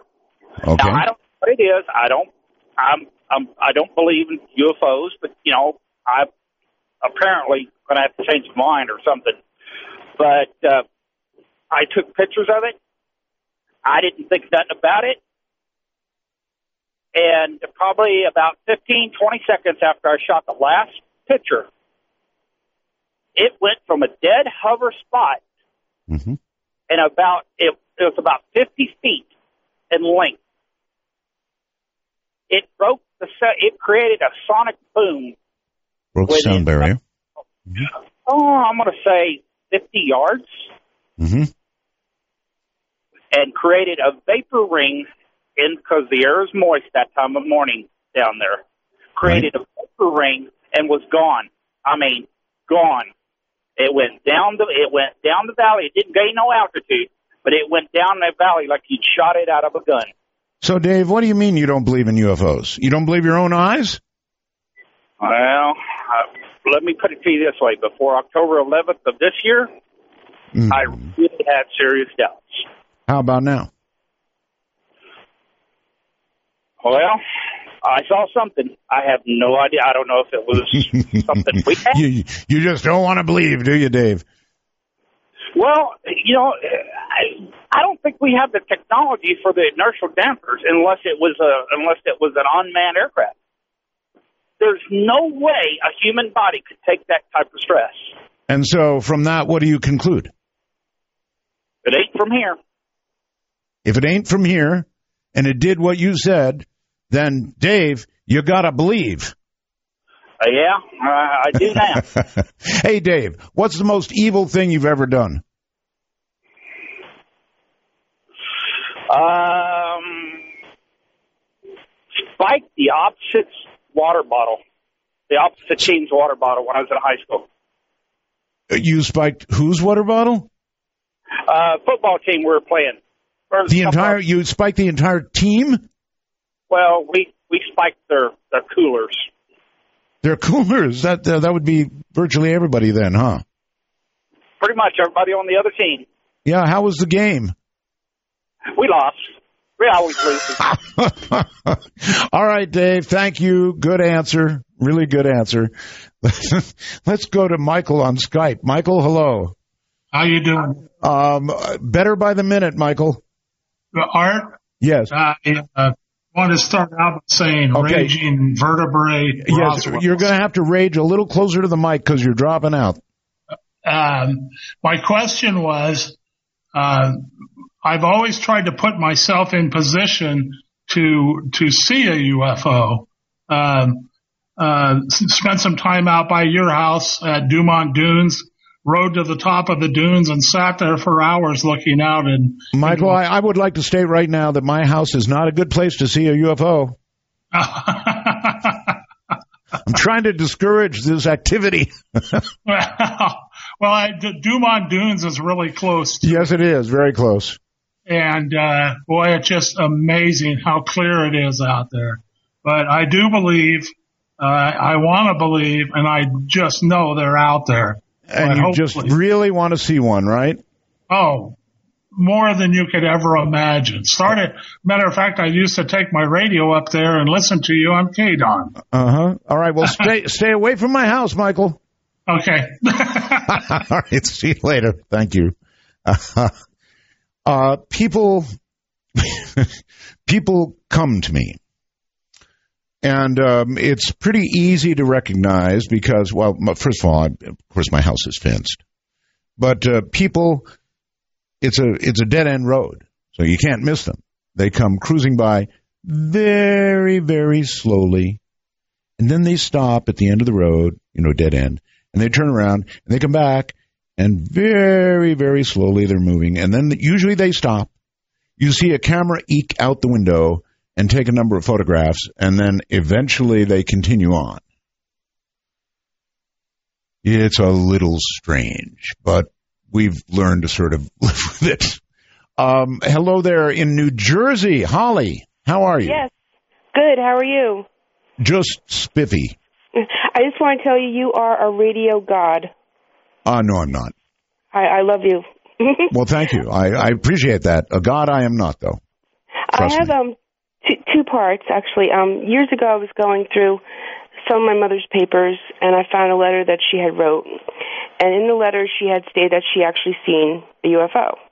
Right. Well, I never knew anything of this, so I questioned her about it, and she was very reluctant, you know, to tell me the story, but she finally did. And she said that she had seen a U F O and that it was very quiet, and it actually looked like it was sucking electricity out of the power lines. And I wanted to know... You know, and driving heard. up everybody's electric bill. Yes. um, but have you ever heard of any, anything like that, where they've actually siphoned electricity? Seen it in the movies. In the movies, yeah. Well, she, you know, she said she's seen it, and she swears it, but, you know, I didn't see it for myself, so I'm not sure, but that's what she says. Um, and I'm sure part- one day I'll walk out on my back porch, and I'll see this giant saucer sucking up from my big antenna. um, also, to the other part, um, when you had talked about like why why the aliens are here and, and so forth, and people are saying it's because of our soul or because they want to, to breed with us. Yes, yes. You know, every every animal on Earth we study.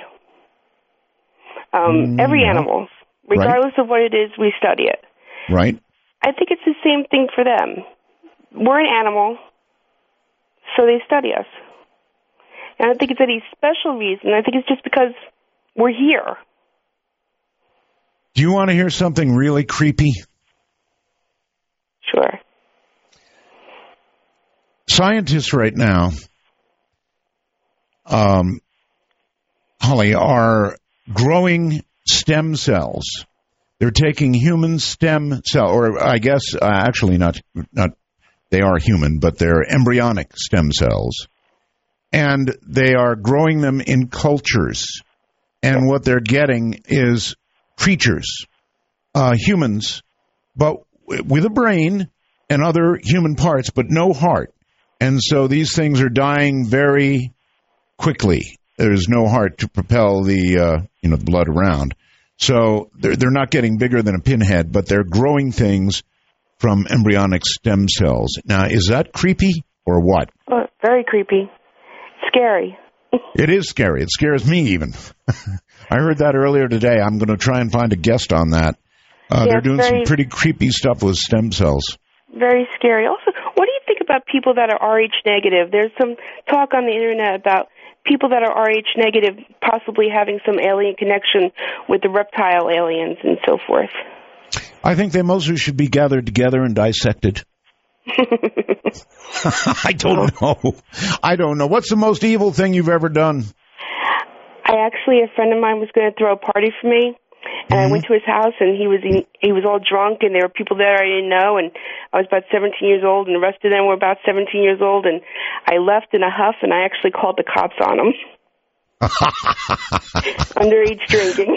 Pretty, oh my God, pretty cold, and a good answer. Thank you. Thank you. Have a good one. Yeah, you have a good night. Take care. That's funny. All right. Um, Duncan, I think it is. I don't know. On uh, on Skype, you're on the air. Hello. Hey, how you doing, Art? Um, good to have you. Where are you? I'm in a parking lot in Cincinnati, Ohio. I'm in a truck. Just hanging out in the parking lot. All right. Yeah, doing a layover. Okay. Uh, To answer your question, the first question, the most evil thing I've ever done, I was a firebug when I was a kid.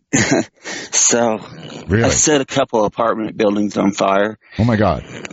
Luckily, nobody got hurt, and I outgrew that. Those were but, occupied or unoccupied?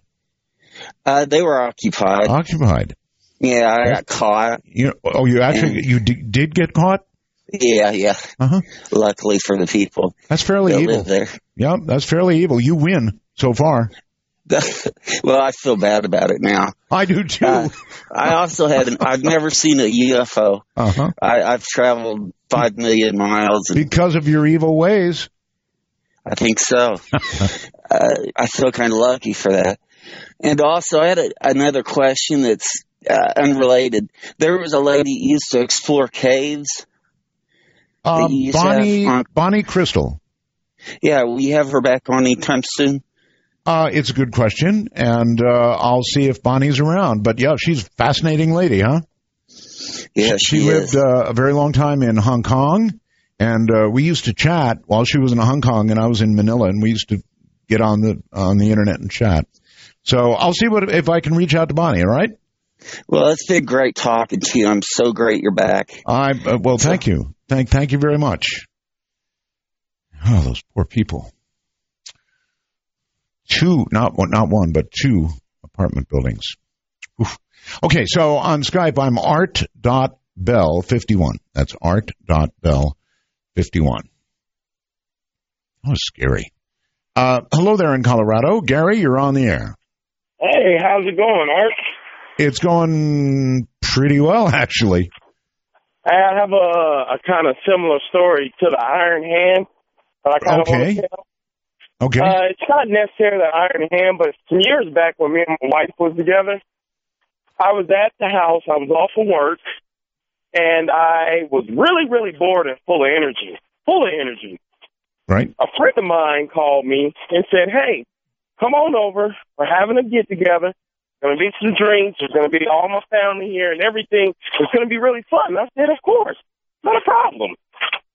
So as I was getting ready to get ready to head over there and go over there, man, I got this, like, weird, weird, weird feeling. And and all my energy drained. This is a true story now. All my energy drained. Like, I just got exhausted for some reason. I never mm-hmm. called them back. I never called back and said I wasn't coming. I just didn't show up. Okay. The next morning, I woke up, and I called them, and I was told by my friend that the house got shot up. Shot up? Got you mean shot like up. You mean like a drive-by? No, it wasn't a drive-by. They had some guys that was over there that they didn't know, but they let them in the party anyway, oh and they God. were just not good. And they, they shot up. They shot up the household. Which is which wow. is funny to me, which makes which makes me think about it, is that nobody died. A couple of people did get shot. Nobody died. But I always think to myself, if I was there, what, would I have been the one person that have died? So it's like you had a guardian en- energy sucker. Yeah, it, I don't know. I really can't explain it, but it was really weird. I had sat around the house all day long just watching mm-hmm. T V, and I was really, really bored. And I was like, I got to do something. And then all of a sudden, when I got ready to go do this... There's no question I, T V can suck the life right out of you.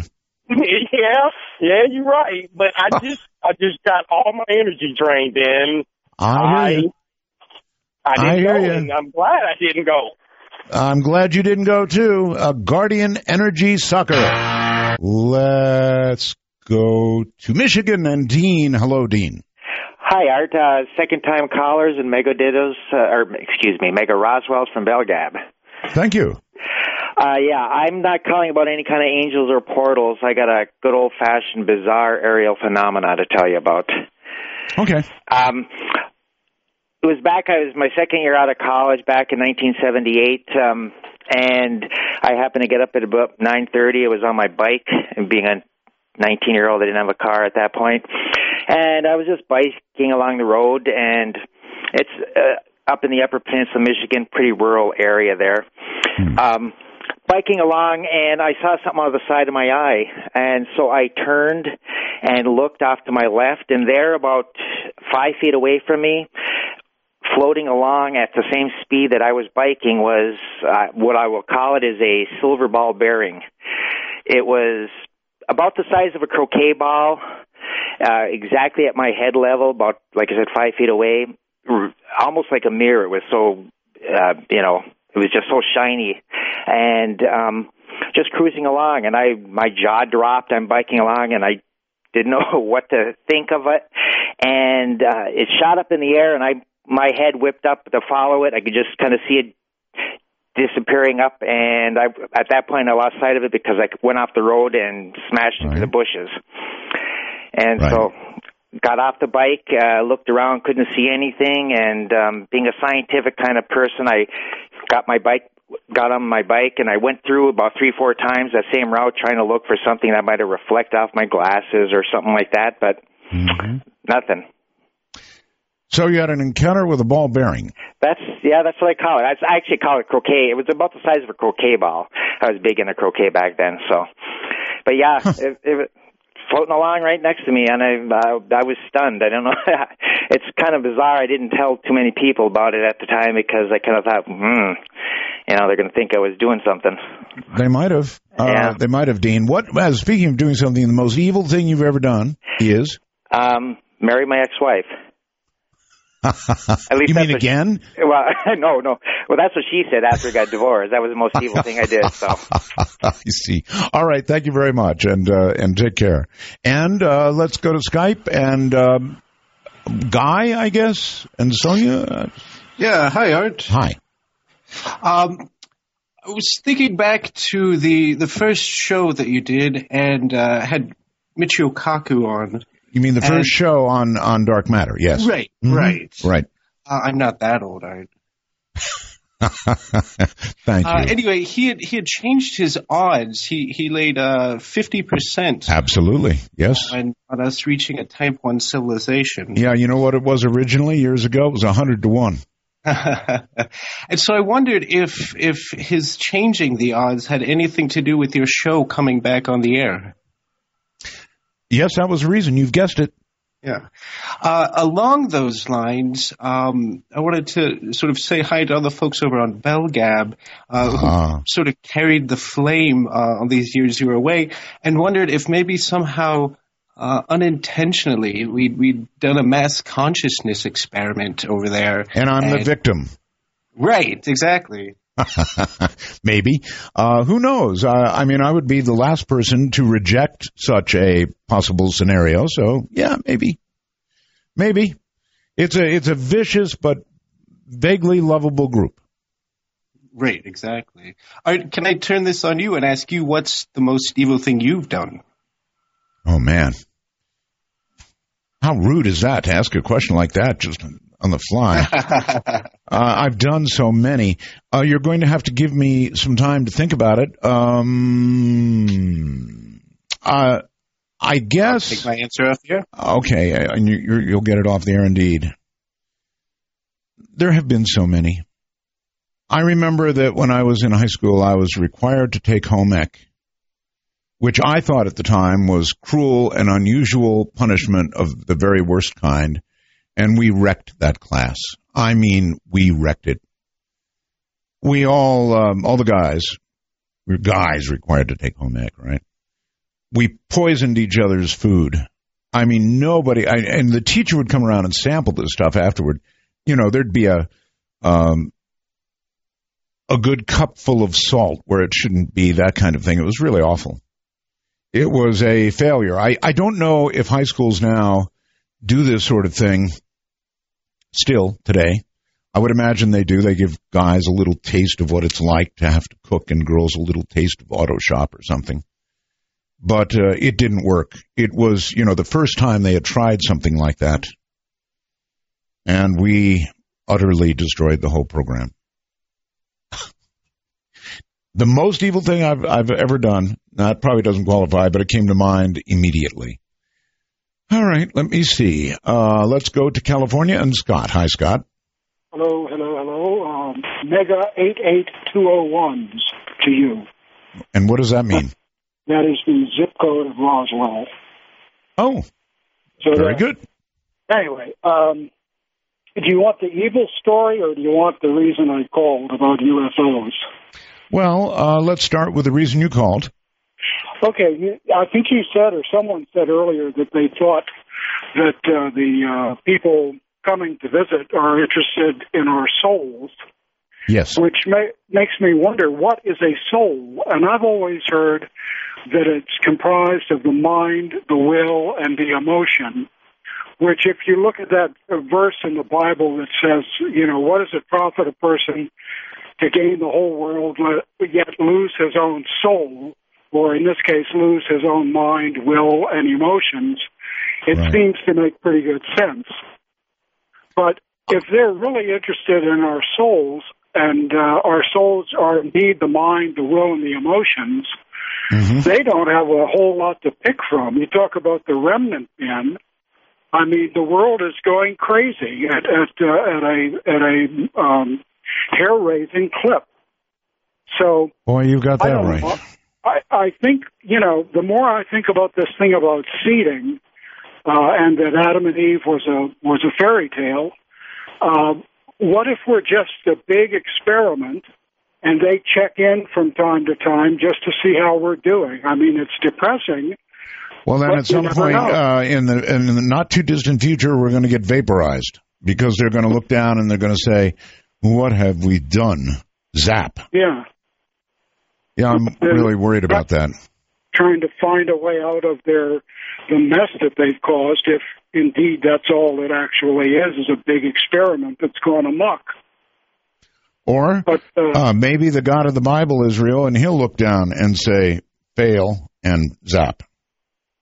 Or he could be a guy driving a truck across, you know, up eighty-one or something. I forty, uh, yeah, and just presses a button, zap. Okay. Uh, that's the serious thing. The most and, evil thing I did was more yes. funny than evil, but it yes. was evil. Uh, in seventy-three, I had my first radio job at a little F M station about fifty miles outside of D C, and we had to play certain records, and uh, even the people on the air didn't always care for the records. Well, I had one guy who every time I played The Night the Lights Went Out in Georgia would call in and just raise the devil with me. Couldn't stand that song. And he said, you know, if you ever play it again, I'll never listen again. And I said, well, sir, I don't know if you're aware of the consequences of that action, but we're licensed by the Federal Communications Commission to operate this radio station. Right. With an antenna height of whatever it was, right. a wattage of whatever it was, effective radiated power of three thousand watts, which means we can only accommodate a certain number of listeners at any one time.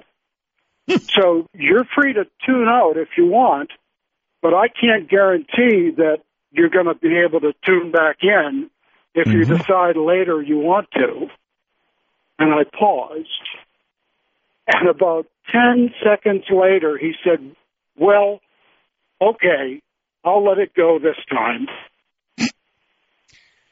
Not bad. Not not overly evil, but not bad. I, I did I did much worse on the radio. In fact, even recently. Uh, let's try Skype. Uh, boy, not a good connection here. Kenny, hello. Uh, you're all distorted, Kenny. It's uh, you, you're. Uh, I see something that says I'd rather be killing zombies.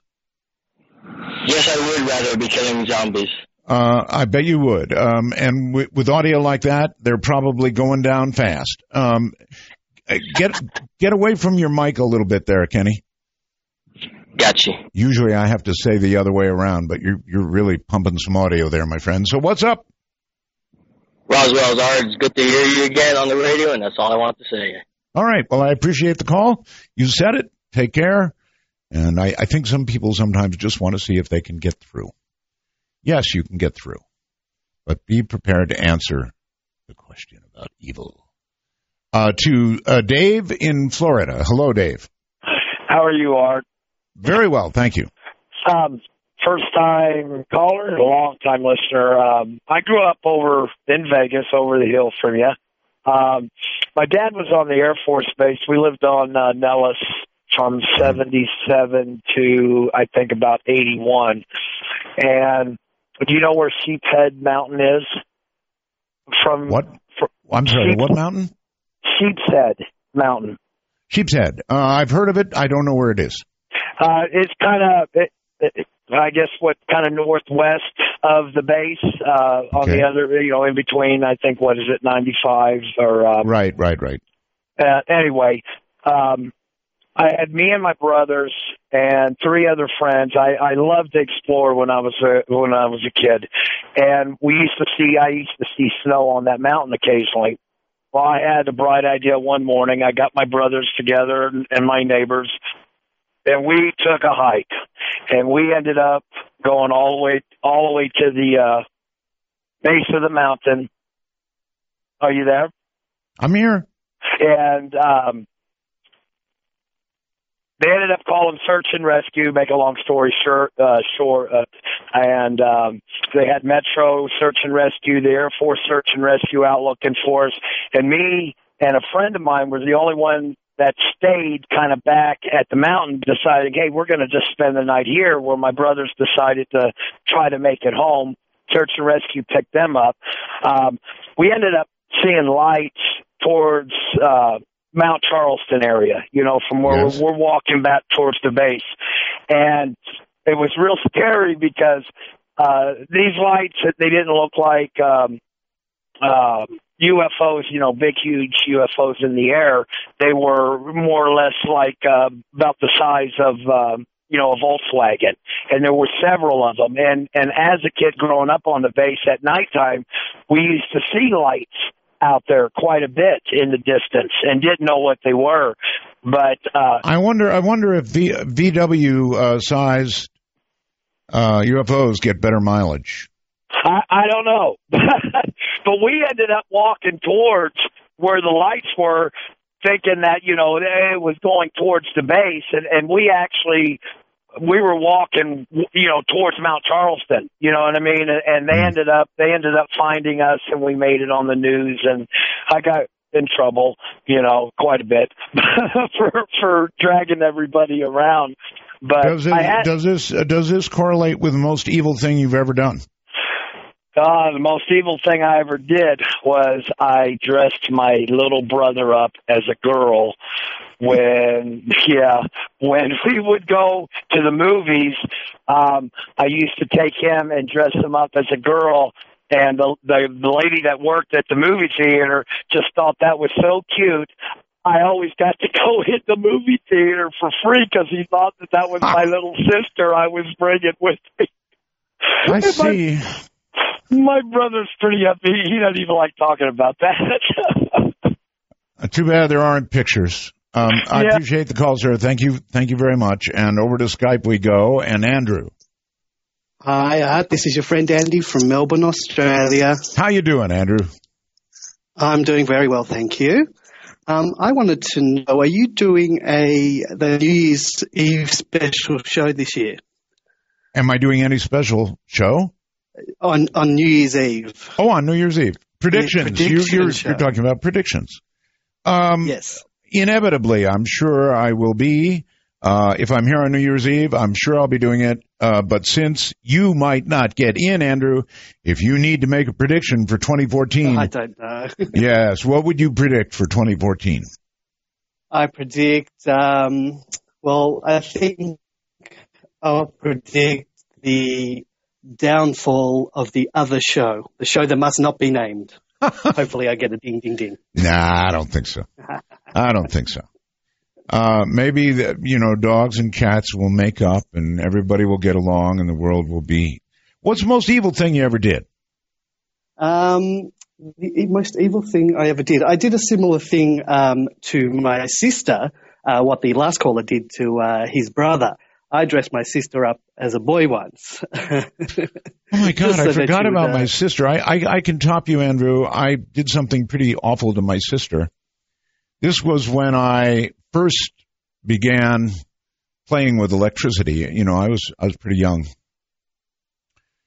And I wired up an electric chair. I took a regular chair, and I wired her up.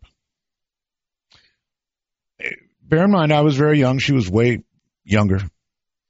But I had her all set to plug her into the wall.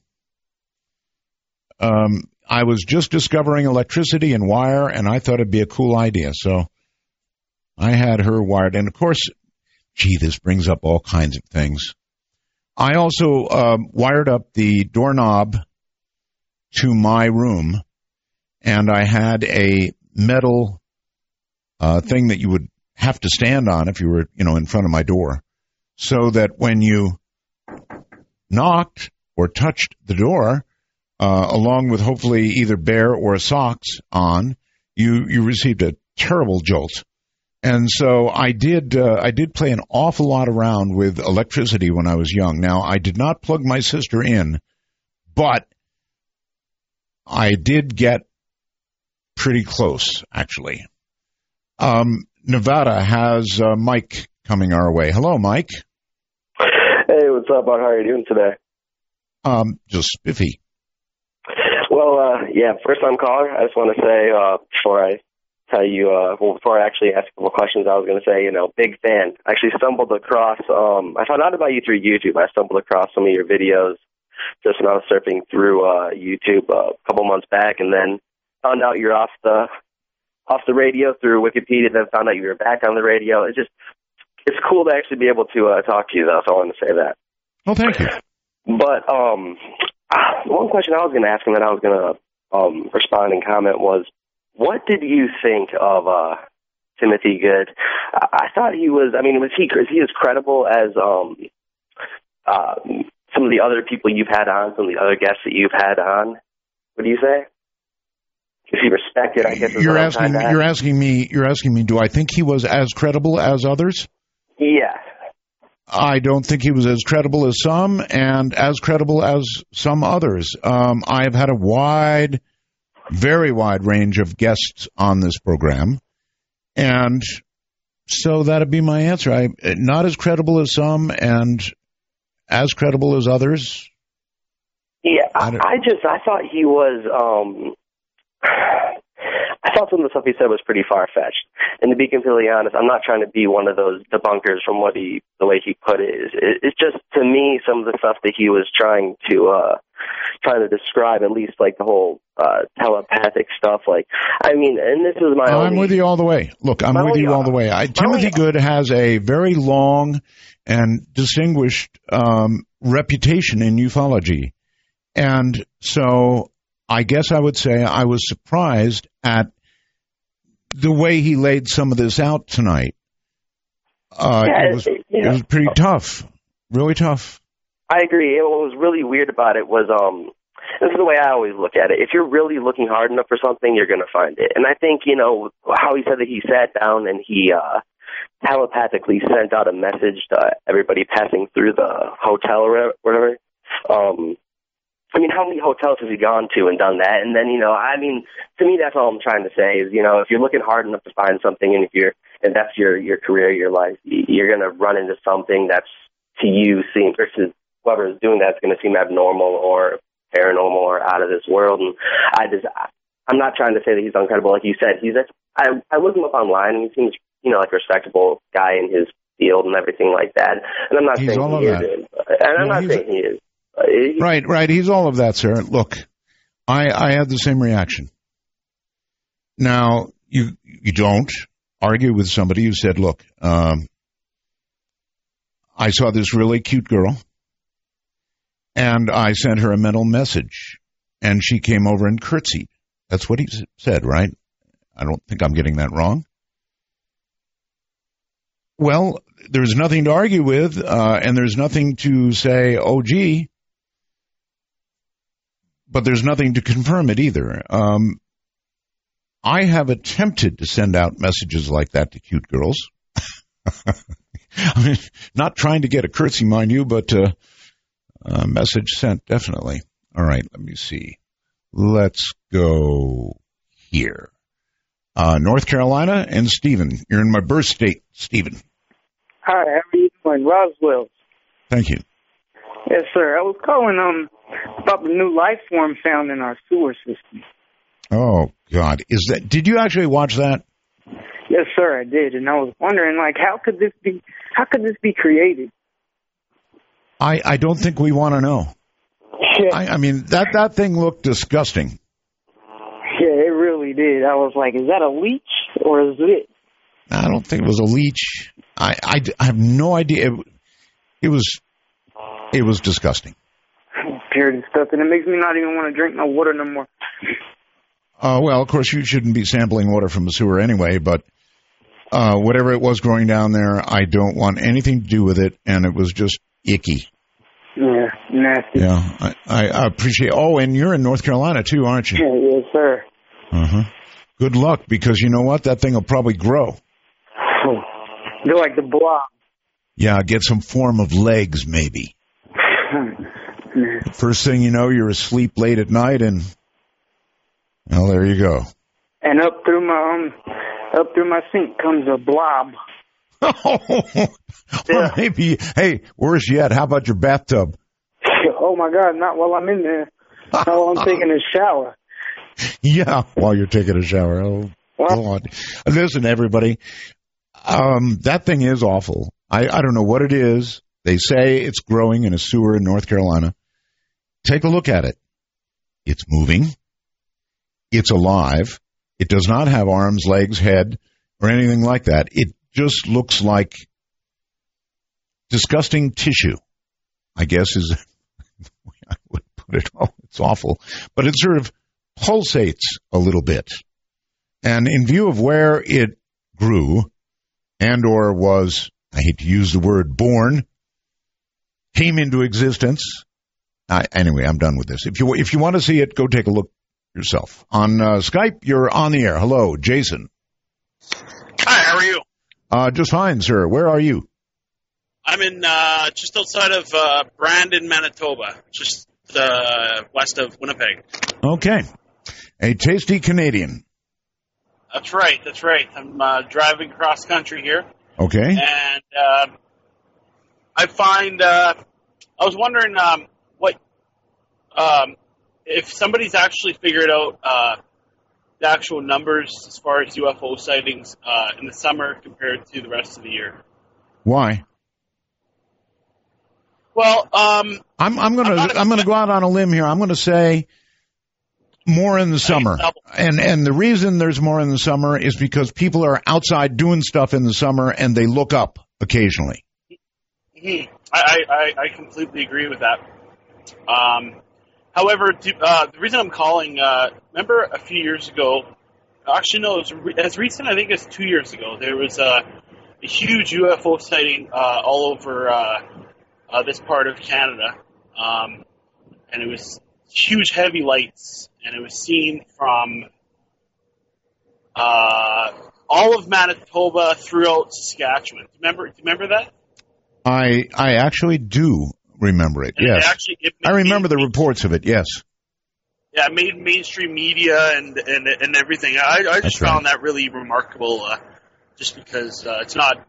You know, a guy in his backyard looking up at the sky. You know, it's, gotcha. Uh, yeah, what What is the uh, most evil thing you've ever done, Jason? Um. Well, I'd have to say it's uh, something I currently do, and that is uh, white lies. It's what? Uh, telling white lies. I, I can't escape from it. I don't oh. know why. Uh, I, I understand. What, uh, in other, in other words, you, uh, you you you cannot make somebody feel poorly. So that's right. So you will tell little lies to make them feel better, no matter what. And I was always I was brought up not to lie, mm-hmm. and I promised my mom that I would never lie. But to tell her that I don't lie is a lie itself. I understand. Well, white lies almost don't qualify as evil, uh, frankly, Jason. But uh, huh. I, I do appreciate the effort at it, but white lies. How about the rest of you? Do you do that? Do you tell little white lies? Let me give you an example. Um, ham radio. I'm a ham radio operator, right? Ham radio operators are consistently asking each other, how's my signal, right? It's an obvious question. So all you've got is your signal. So most times, more times than not, you will hear one operator ask another, and the other operator will always say, five by five, some of the best audio I've ever heard, when it's patently untrue. I mean, the guy just sounds terrible. But somehow or another, people feel compelled to give good reports. Absolutely compelled. Right now I'm compelled to take a break.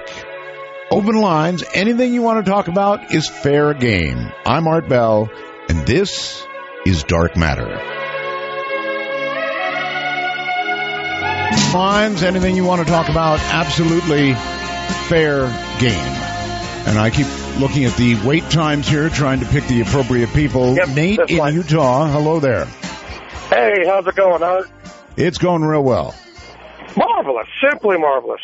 Uh, The name's Nate. Most people just call me Rumble Strips MacGyver, but I have an interesting couple stories for you if you got a minute.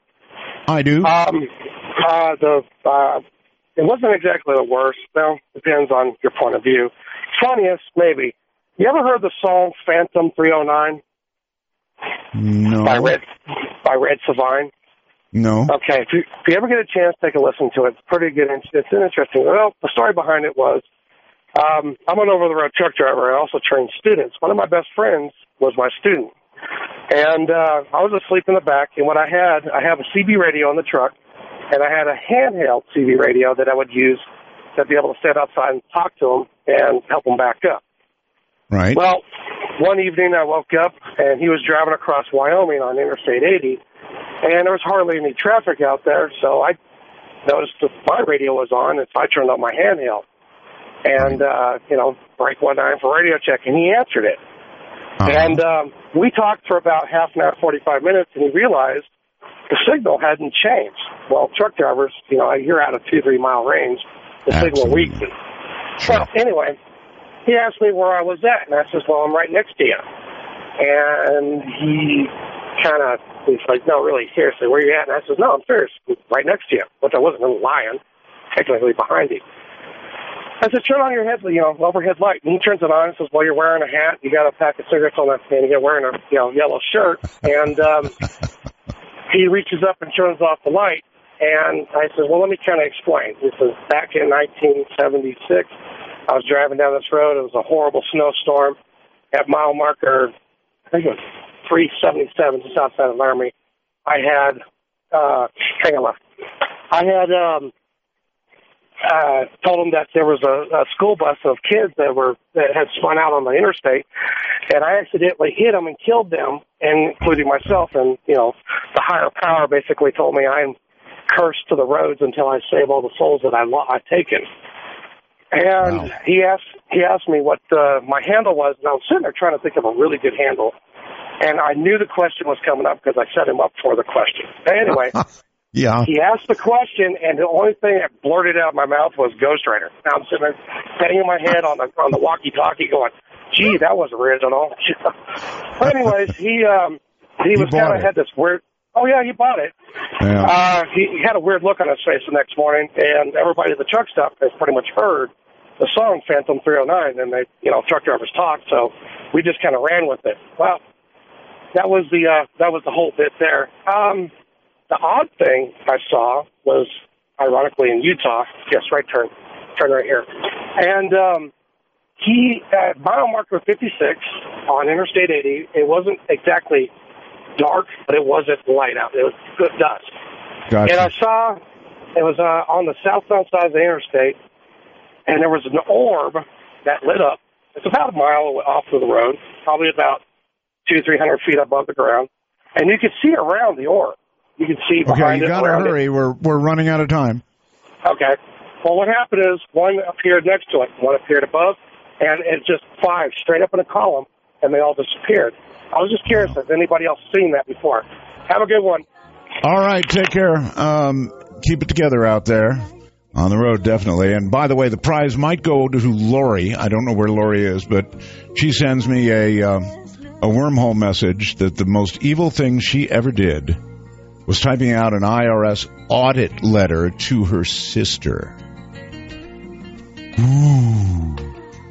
That, you know, that might be the winner so far. I'm not sure, but it might be the winner. We're out of time, leaving the lines all full. I love open lines. I really do. Y'all be good now, and I'll see you next week. Good night.